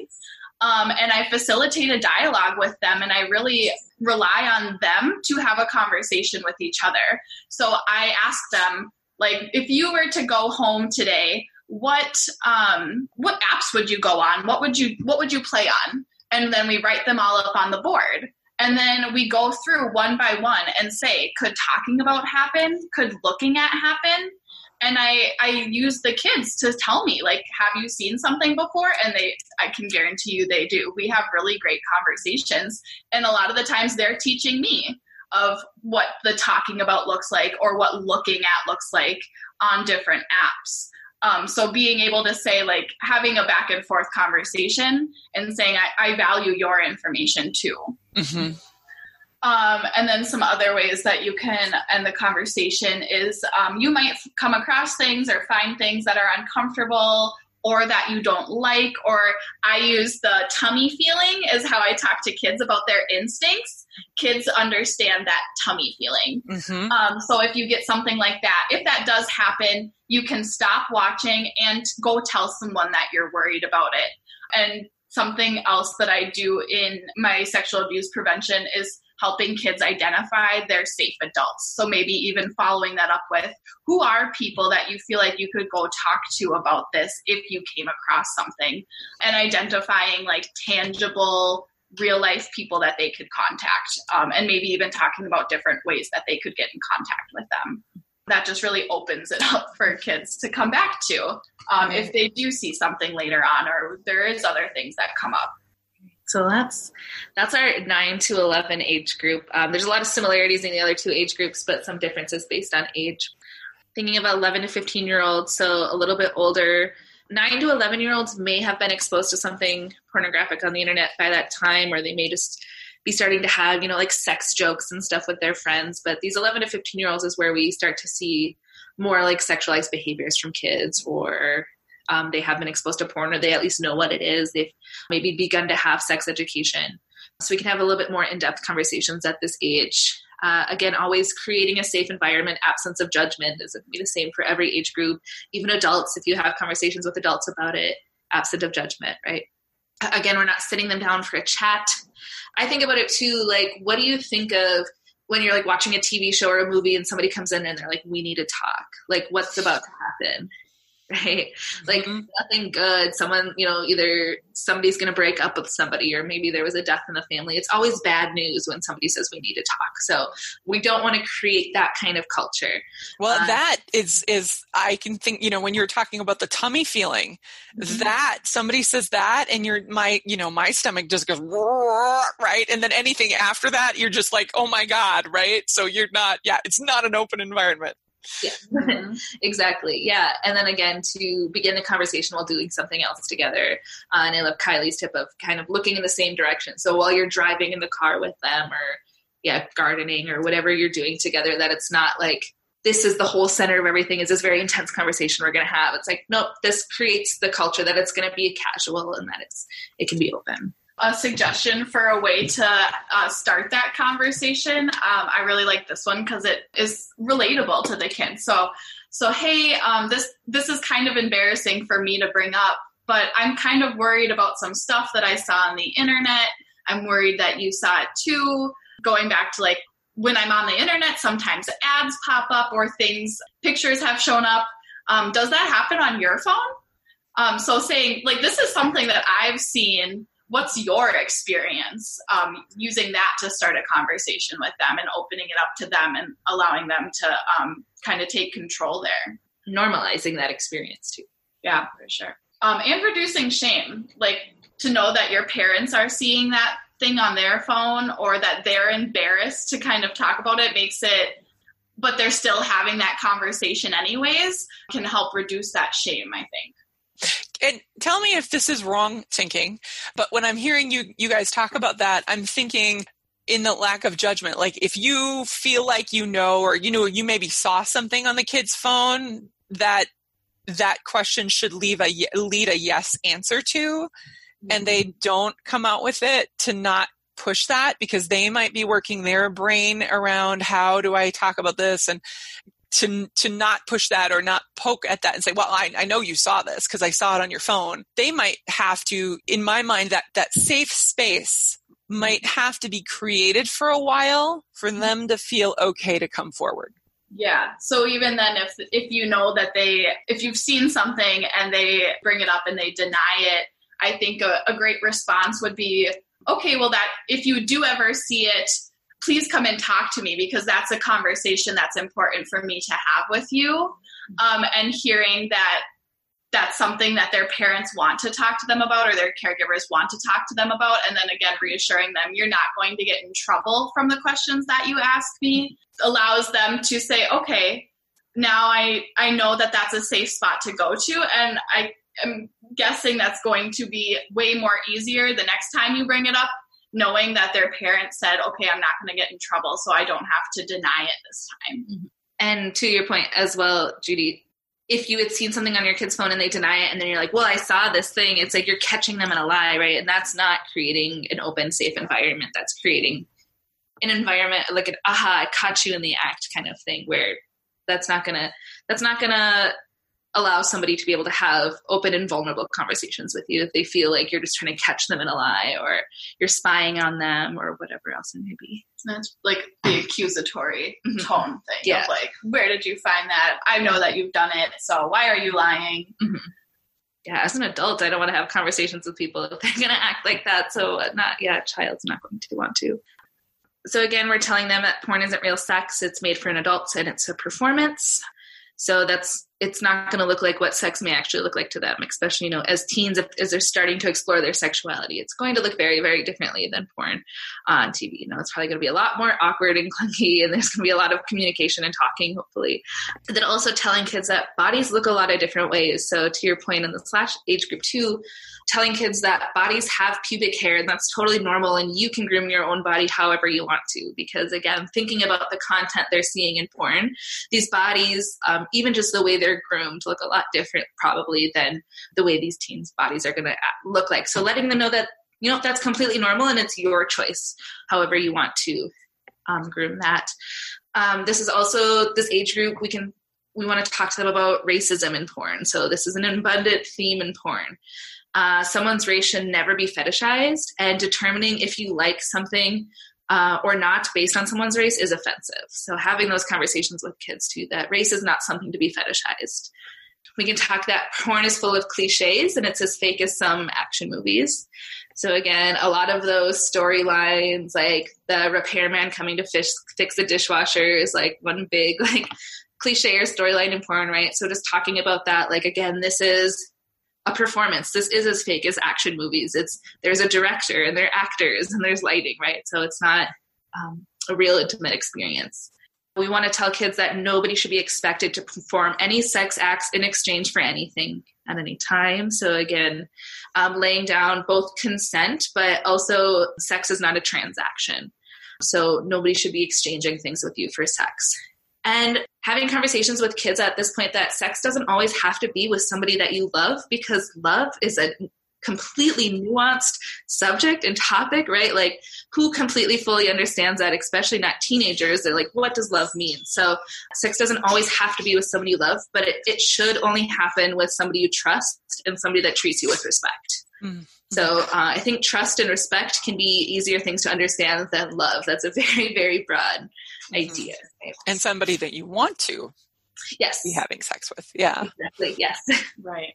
Our don'ts for the 11 to 15 year olds are just the same as um, anything with that accusatory tone. Who did who showed it to you? I know you're lying. Where did you find it? Why are you watching it? That doesn't help create that open conversation. So um, our, our tip is teach them, don't ban it. By banning it, that just shuts the conversation down from the get go. They, they see this as something that it does not happen. We do not talk about it. It's not something I'm allowed to do. And so by being able to have more conversations around why I don't want you watching porn or why I feel like this is potentially dangerous is going to help them understand more than just saying, no, you're not going to. Right. And then again, we're just ending with positivity every time we're having these conversations. Um, if we're ending with any kind of negativity or confusion, it's not really going to open it up for an ongoing conversation, which we think that this conversation is ongoing. Um, so again, you can always talk to me about anything you may feel embarrassed, but I will always listen. And it's okay to let them know too if you're feeling a little embarrassed. Again, that normalizes those feelings and those thoughts around the conversation. And then it also normalizes vulnerability. I think too that it's it's okay to have conversations about things that are embarrassing or hard. That's something like I had to learn vulnerability in my 20s, right? It's not something I've always been really good at. Um, but I think that's a good way to begin to teach it at those ages. Again, if you get the weird feeling watching something, that probably means you're not enjoying it. You can always stop watching it, and if you're uncomfortable with what, you saw, you can tell somebody. It's normal for you to be curious about sex and want to learn. However, porn is made for adults. Um, there are reliable sources for teens, and if you want, I can help you find some. So, again, uh, I've had some questions before, like, well, what porn do you suggest teens watch? If I'm like, well, ideally none because it is made for an adult audience, so I can't be out here like promoting any sort of porn because it is made for an, an audience of 18 plus. But the thing is, we know that they are watching it, so we want them to be aware that what they are seeing could be harmful and problematic, and that those themes won't be present in real life. And then um, we'll share some resources with you all at the end um, of this conversation too that we can point teens in directions to point them in for like sex education resources. So our last age group is 15 and up, so those late teenagers. And again, same idea open conversation, not sitting down for a chat, maybe doing something at the same time that you're having the conversation. But then you can open it up really similarly to that 11 to 15 age group of like, this is kind of embarrassing for me to bring up, but I want to talk to you about porn. And I'm not going to tell you not to watch it, but I want to talk to you about how most of what you might see can either be violent or not realistic. And I don't want you to think that what you see on porn is what sex is supposed to be. And then I'm not saying that sex is always about love, but it should, again, always involve mutual respect and trust. So, again, not shutting it down automatically and saying, no, you're not watching porn, but saying, here's the reasons why I have problems with porn or why I wouldn't want you to watch it, mm-hmm. um, and explaining it that way. Yeah, that conversation around you know, which again, it's a hard conversation or can be a challenging conversation, but you know, not only does uh, does porn potentially put expectation on on partners, it also puts expectations on ourselves and how we have to you know, or we think we might have to show up in a relationship to be wanted, to be desired, to be valued. You know, what we need to what we need to bring to the table can be very you know, again, if you're not talking about those things, you're not opening the door to that relationship right? And and it, when you're in a relationship and we aren't taught to say you know what do you like? What feels good to you? What you know what i mean? Mm-hmm. and and so you know everybody wants to be a tv star to an extent right? Which can translate into your sexual experiences should feel like a porn movie right? And that's an easy place to to just to jump into in in a person's mind. And then if you go to do those things or you do things to a partner because well that's what you saw you mm-hmm. know that can really mess up that experience right? And if you just don't know how if you're not aware that you need to be mindful about that and you know not not slap somebody in the face because that's what you saw what you saw somebody doing porn. And then you know they're like whoa wait a minute. And and they see it as a huge you know huge violation. And you're like well geez i just thought that was what we did you mm-hmm. know absolutely. Yeah that's some of the content you see in porn and then translating that to like oh this is what sex looks like rather than having conversations where like i feel uncomfortable with that but i want to really being able to have conversations. That's another thing like as a late teen and like learning about my own sexuality and sexual development like having conversations about sex was like i didn't do that i just had sex right? Right right about it beforehand. So it's just like, oh yeah, this is just something that happens, right? Instead of being able to point out things that you don't like or that you do like or Right. Yeah, and to be able to have preferences because again, that's something especially as women, I think that in porn there's not a lot of focus on that on what, you know, as a woman you, you're often there and whatever happens happens and there isn't the preference you don't get to speak your preferences and we have a culture that says women standing up or, or you know not and that standing up is too harsh of a word but just having preferences. And my gosh we live in a culture that being a woman and wanting to be sexual is a challenge enough as it is. That's already seen as a negative right? So it's yeah it's i mean there's a lot to navigate in this culture and then there's a lot to navigate as a parent or an adult trying to to help kids have a better existence than, than you did, perhaps, right? Um, mm-hmm. and I think one of the things that I have heard uh, Dan Savage say, and, and other people as well, actually, is the whole concept of, you know, like you said, that you just had sex, it just happened, right? Male, mm-hmm. female, it kind of, you know, where for gay men, that, you know, he said that gay men are a lot more easy, it's a lot easier for them to talk about sex in general because they can't have sex without talking about it You mm-hmm. have to know who's going to do what, right? So there's more of a conversation of what are you, what are you into that has to come out and you have to communicate, right? And I guess I think of things like you're saying more in if you're watching straight porn and that's not there it just things just happen. So there isn't that mm-hmm. communication that is is promoted. So yeah. And the other thing that they miss when they are only viewing pornography is whose pleasure is being valued mm-hmm. and yes. what does that how does that communicate to young women mm-hmm. like yeah and i yeah you touched on that too of like it's just that they are there for a specific purpose and maybe they haven't seen their um their own pleasure being valued in the same way as the male partners right. so they don't even know how to ask male partners now speaking of heterosexual relationships like it's hard for you know teens or people coming into their sexuality to even know what to ask from male partners because like there's the role of women in porn is like pretty narrow. So they're like i don't even know what to ask or like what would feel good or how to ask yeah. Right. Yeah. Yeah. After opening up that conversation with those older teenagers just things um, really similar to what we've said before, but that porn's not real and pe- it's people performing, and that's not what real sex looks like. Um, you may have already started having sex, and maybe you've been made to feel like you have to act a certain way or perform a certain way when you're having sex, but you don't. Um, and that sex looks different for every individual person um, again touching on that bodies are natural and hairy and they grow pubic hair and that's normal.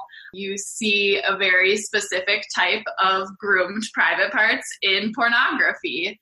And you get to groom your body however you want. And because of how it looks in porn is not the only way that it has to look um, and then again, racism is abundant in porn. People's races should not be fetishized. Um, and determining if you like something or it's attractive to you based on their race is offensive. That's fetishizing.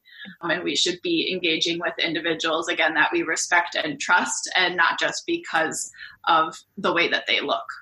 Some other things we can tell them. Um, we can have again some of those more in-depth conversations about porn and the structure. So mainstream porn profits from making you believe that cliches are real.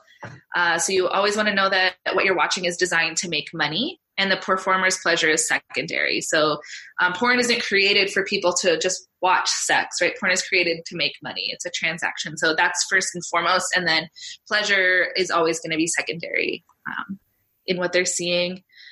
Nobody should be expected again to perform sex acts in exchange for money or other things. Another good point is I'm not going to tell you what to do, but if you really want to watch porn, you should try finding some more ethical stuff. So, mainstream porn is not representative of everything that is out there.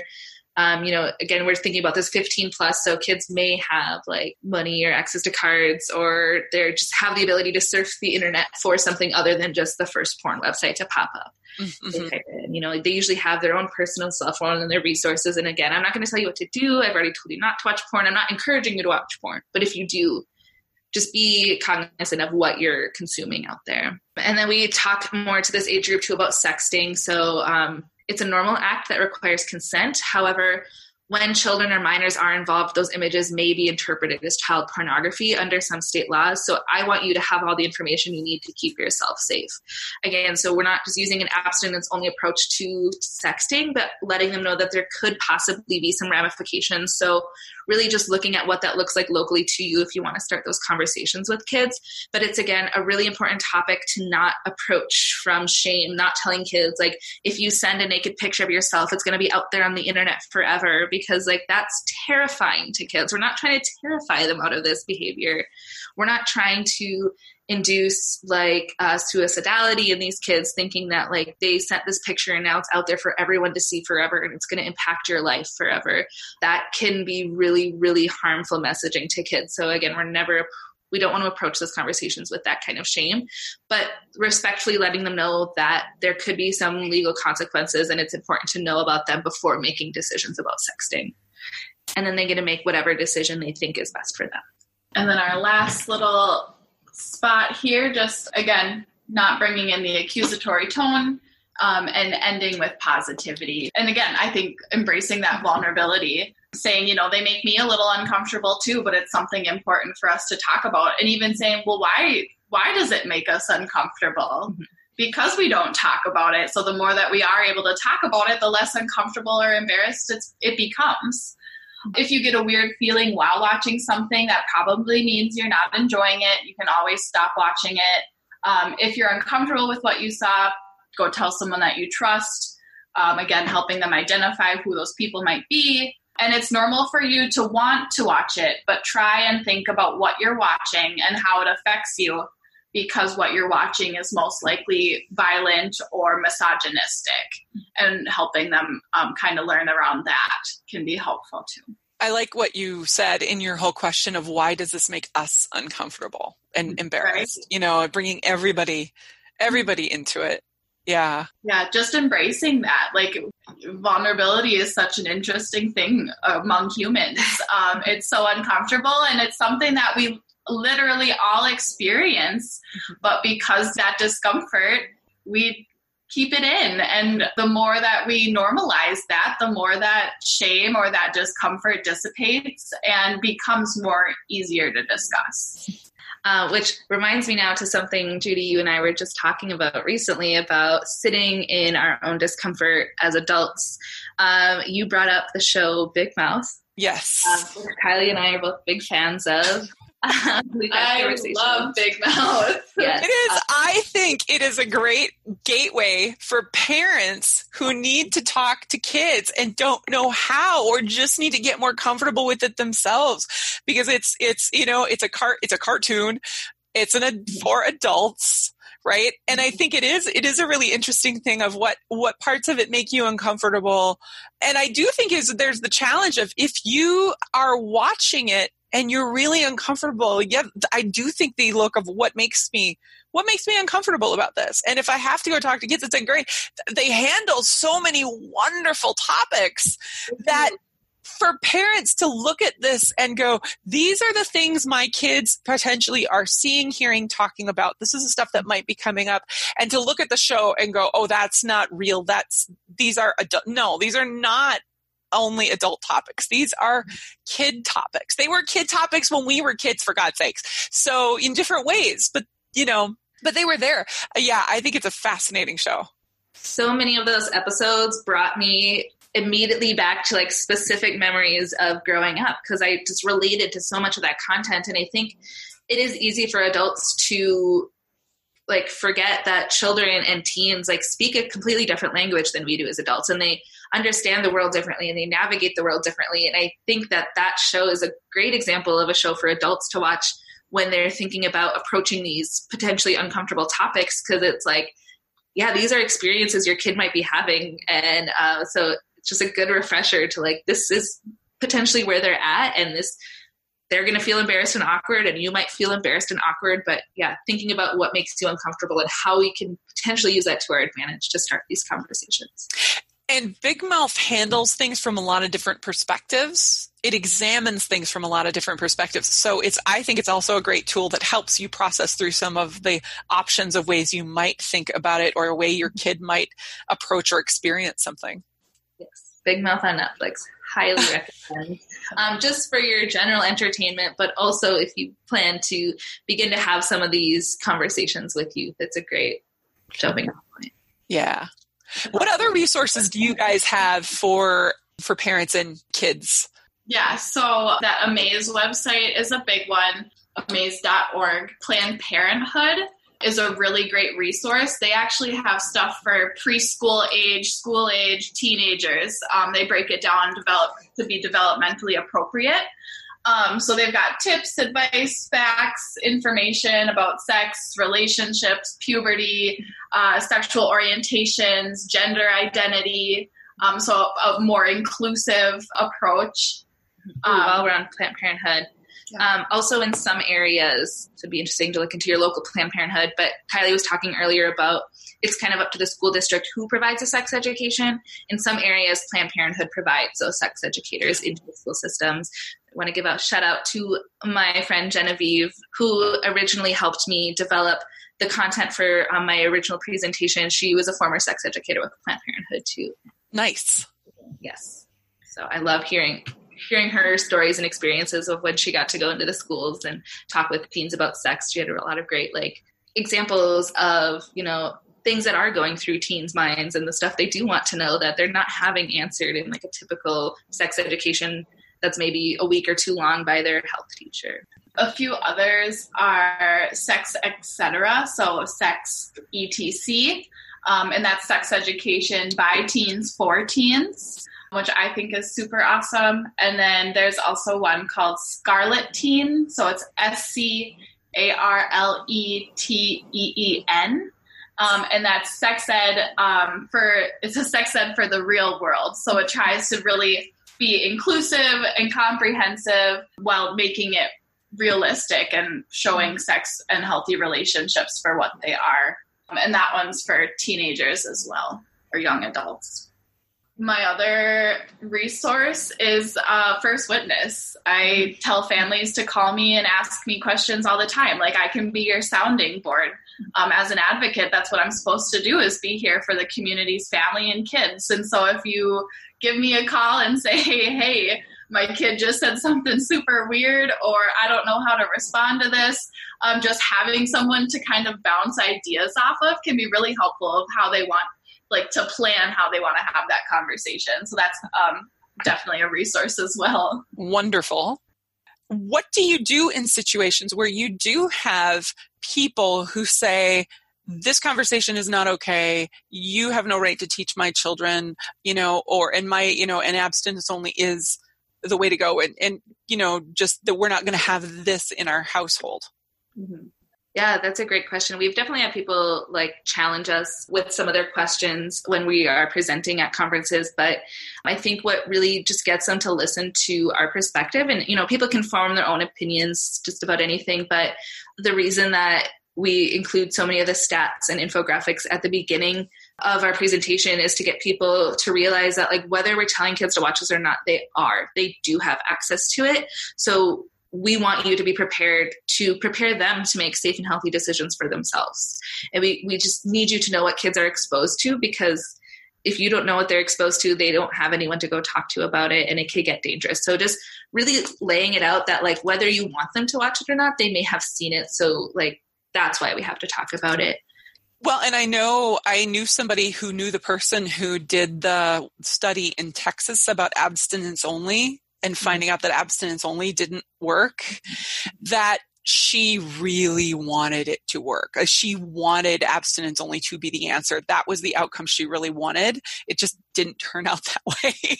so I think that's also an interesting interesting piece of this too. And we see examples of that as well.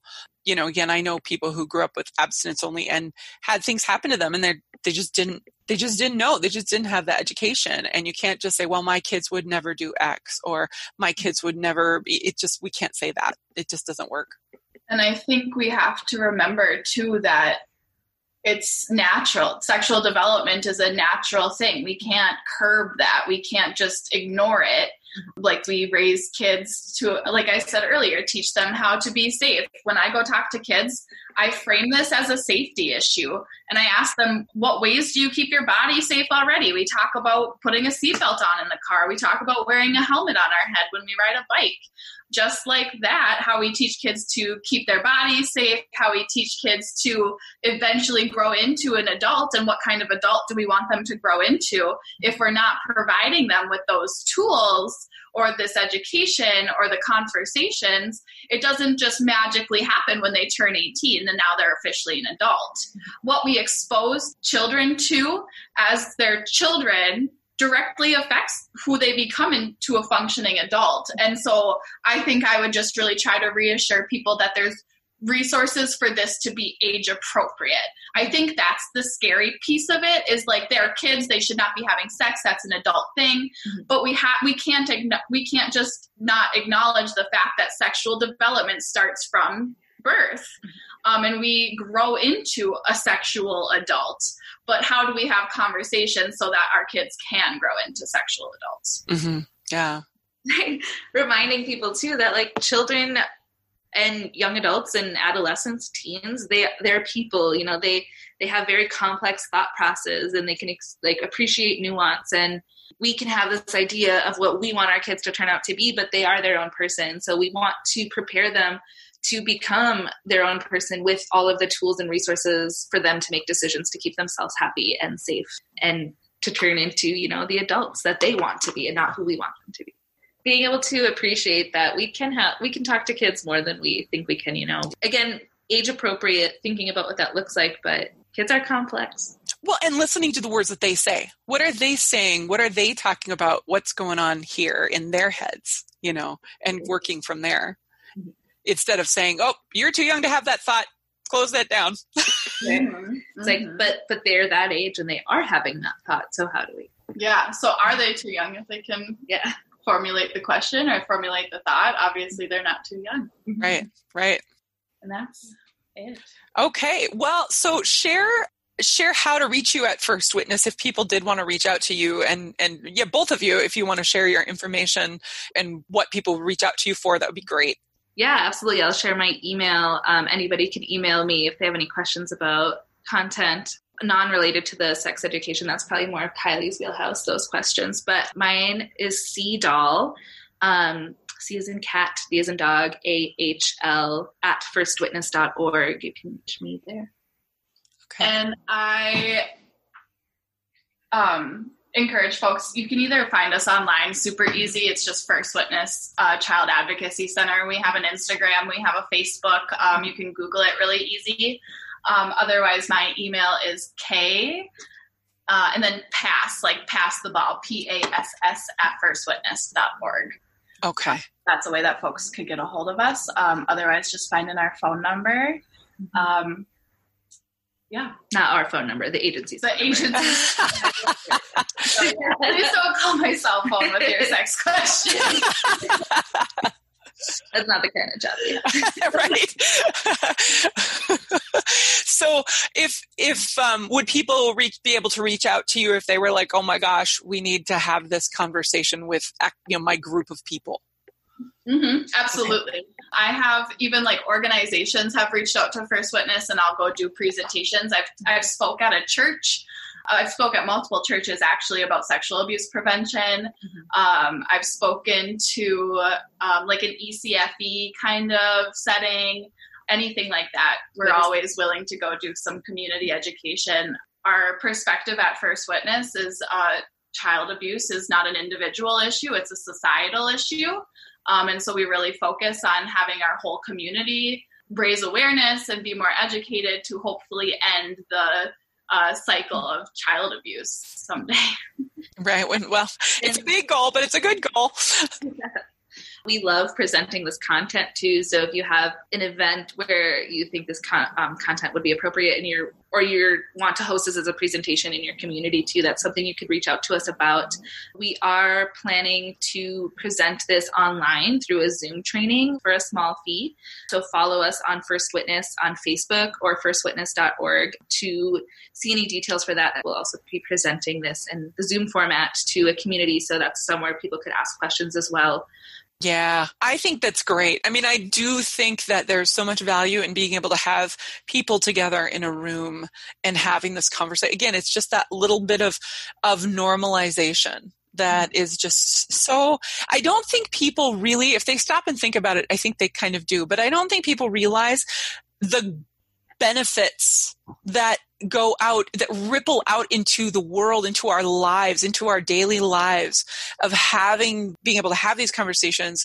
I just i, I think there's a lot of just unawareness or, or maybe denial or just the discomfort in thinking about it of how much uh, being able to talk about sex sexuality in all different forms really affects more of our daily lives than we think. I mean, I've known multiple marriages that have ended because they couldn't communicate about sex, right? And you know that's that's a sad thing right and then they sometimes can't even communicate with people about why their marriage didn't go well because they that's not okay either right not that you want to tell everybody your business but i think eh, because some people have have discovered that i'm a safe person to talk about some of those things with they will share things with me that they won't necessarily share with other people. And it's like how sad that could have been solved, right? That could have, and it doesn't even mean they wouldn't have even gotten together in the first place. It meant, means that bad patterns wouldn't have started that couldn't necessarily be undone because they were too ingrained, right? So, you know, these things, we, we're talking about these things with kids, but really everything that you're saying goes to adults as well. I mean, this is just such important stuff. So, yay for your important work. Thank you for putting yourself out there because I know it's a conversation. You know, I have a, I have a sex podcast too, and the you know people listen. They won't necessarily talk about it on Facebook, but they'll listen. You know, and when you do get that private conversation with people, they people are hungry to have these conversations. They're hungry for things to change, but they don't know how to be the catalyst for that. So I think the work that you're doing with being able to open the doors with kids that's so important Yeah, we definitely, the very first time I presented this at a conference, I did not know what to expect from an audience. I'm like, is nobody going to come? Because the title of our session is porn. Let's talk about it. So I'm like, people going to see porn and they're just like, absolutely not. We're not going to go. Um, but I, we filled the room. People were sitting on the floor. They were standing in the back. And then that was our experience again at a statewide conference that we presented at in March which yeah there was about 250 people in the room so people come for all different reasons like maybe they're like, oh, porn, this will be a fun topic to talk about. We're going to go talk about it. Or, oh, there's people here talking about porn and this is something I don't know a lot about and I need to go learn from it. So people come and want to know this content for a lot of different reasons. And we welcome everybody to the conversation. Kind of no matter what your perspective is, too, we want to hear your thoughts and your perspective, even if they're different than ours. I think we can learn from each other. Right. Yeah. Awesome. Well, thank you. Thank you guys so much for taking your time and, and having this conversation. I just think, yeah, I think this is a big one and it's, it's important. And, you know, I hope the landscape can change. I mean, I think that with the internet and with everything that's available, it's, our world is shifting and that's no, that's not going to go backwards. You know, mm-hmm. what's the song from Avenue Q, internet or well, what is it? The internet is made for porn, something like that. Um, which you know may not exactly be true, but it is there. And how do we how do we do this responsibly? You know, um, and help everybody have have it not be a, a scary and hurtful thing to people. So mm-hmm. I think we can do it. That it's going to take a bit of work. Absolutely. So, yeah, awesome. Thank you so much for having us. Yeah. I'm glad we were finally able to connect. Yeah. Uh, yeah, we're just very excited about this opportunity. So thank you for wanting us to share our content as well. We we're pretty passionate about this topic and we love talking. Yeah, no, I I totally agree. I think, you know, my podcast is a health and wellness podcast, right? And this is all about our well-being in our heads with our partners in our communities. Again, this goes out to our communities. This these shifts they make a difference in our community and I think we just don't we just don't see that because it's so are culturally it's seen as so private and personal mm-hmm. and yes that is and can be true however there's effects so yeah awesome well thank you yes thank, thank you. you. I want to thank Katie and Kylie for all of the work that they do. This piece of it that we're talking about today is just one small piece of the work they do. So thank you so much for all of it.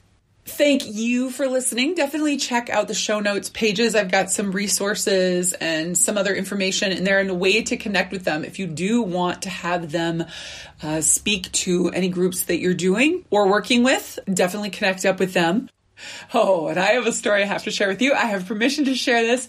A friend of mine put a post on social media that was absolutely hilarious and related. Imagine yourself in this situation. What would you say? So they're traveling across country. They stop at a restaurant for food, and the daughter says to the dad, pointing at a building across the street, Hey, dad, what exactly is an adult superstore? Dad says, It's a store where they sell things specifically for adults. Daughter says, Like what? Dad says, I can't tell you because such things are specifically for adults, not kids. Daughter says, Then why does the sign say we have toys? Dad, uh. ah, the job of parenting. One of the comments was, That's what you get for teaching them how to read.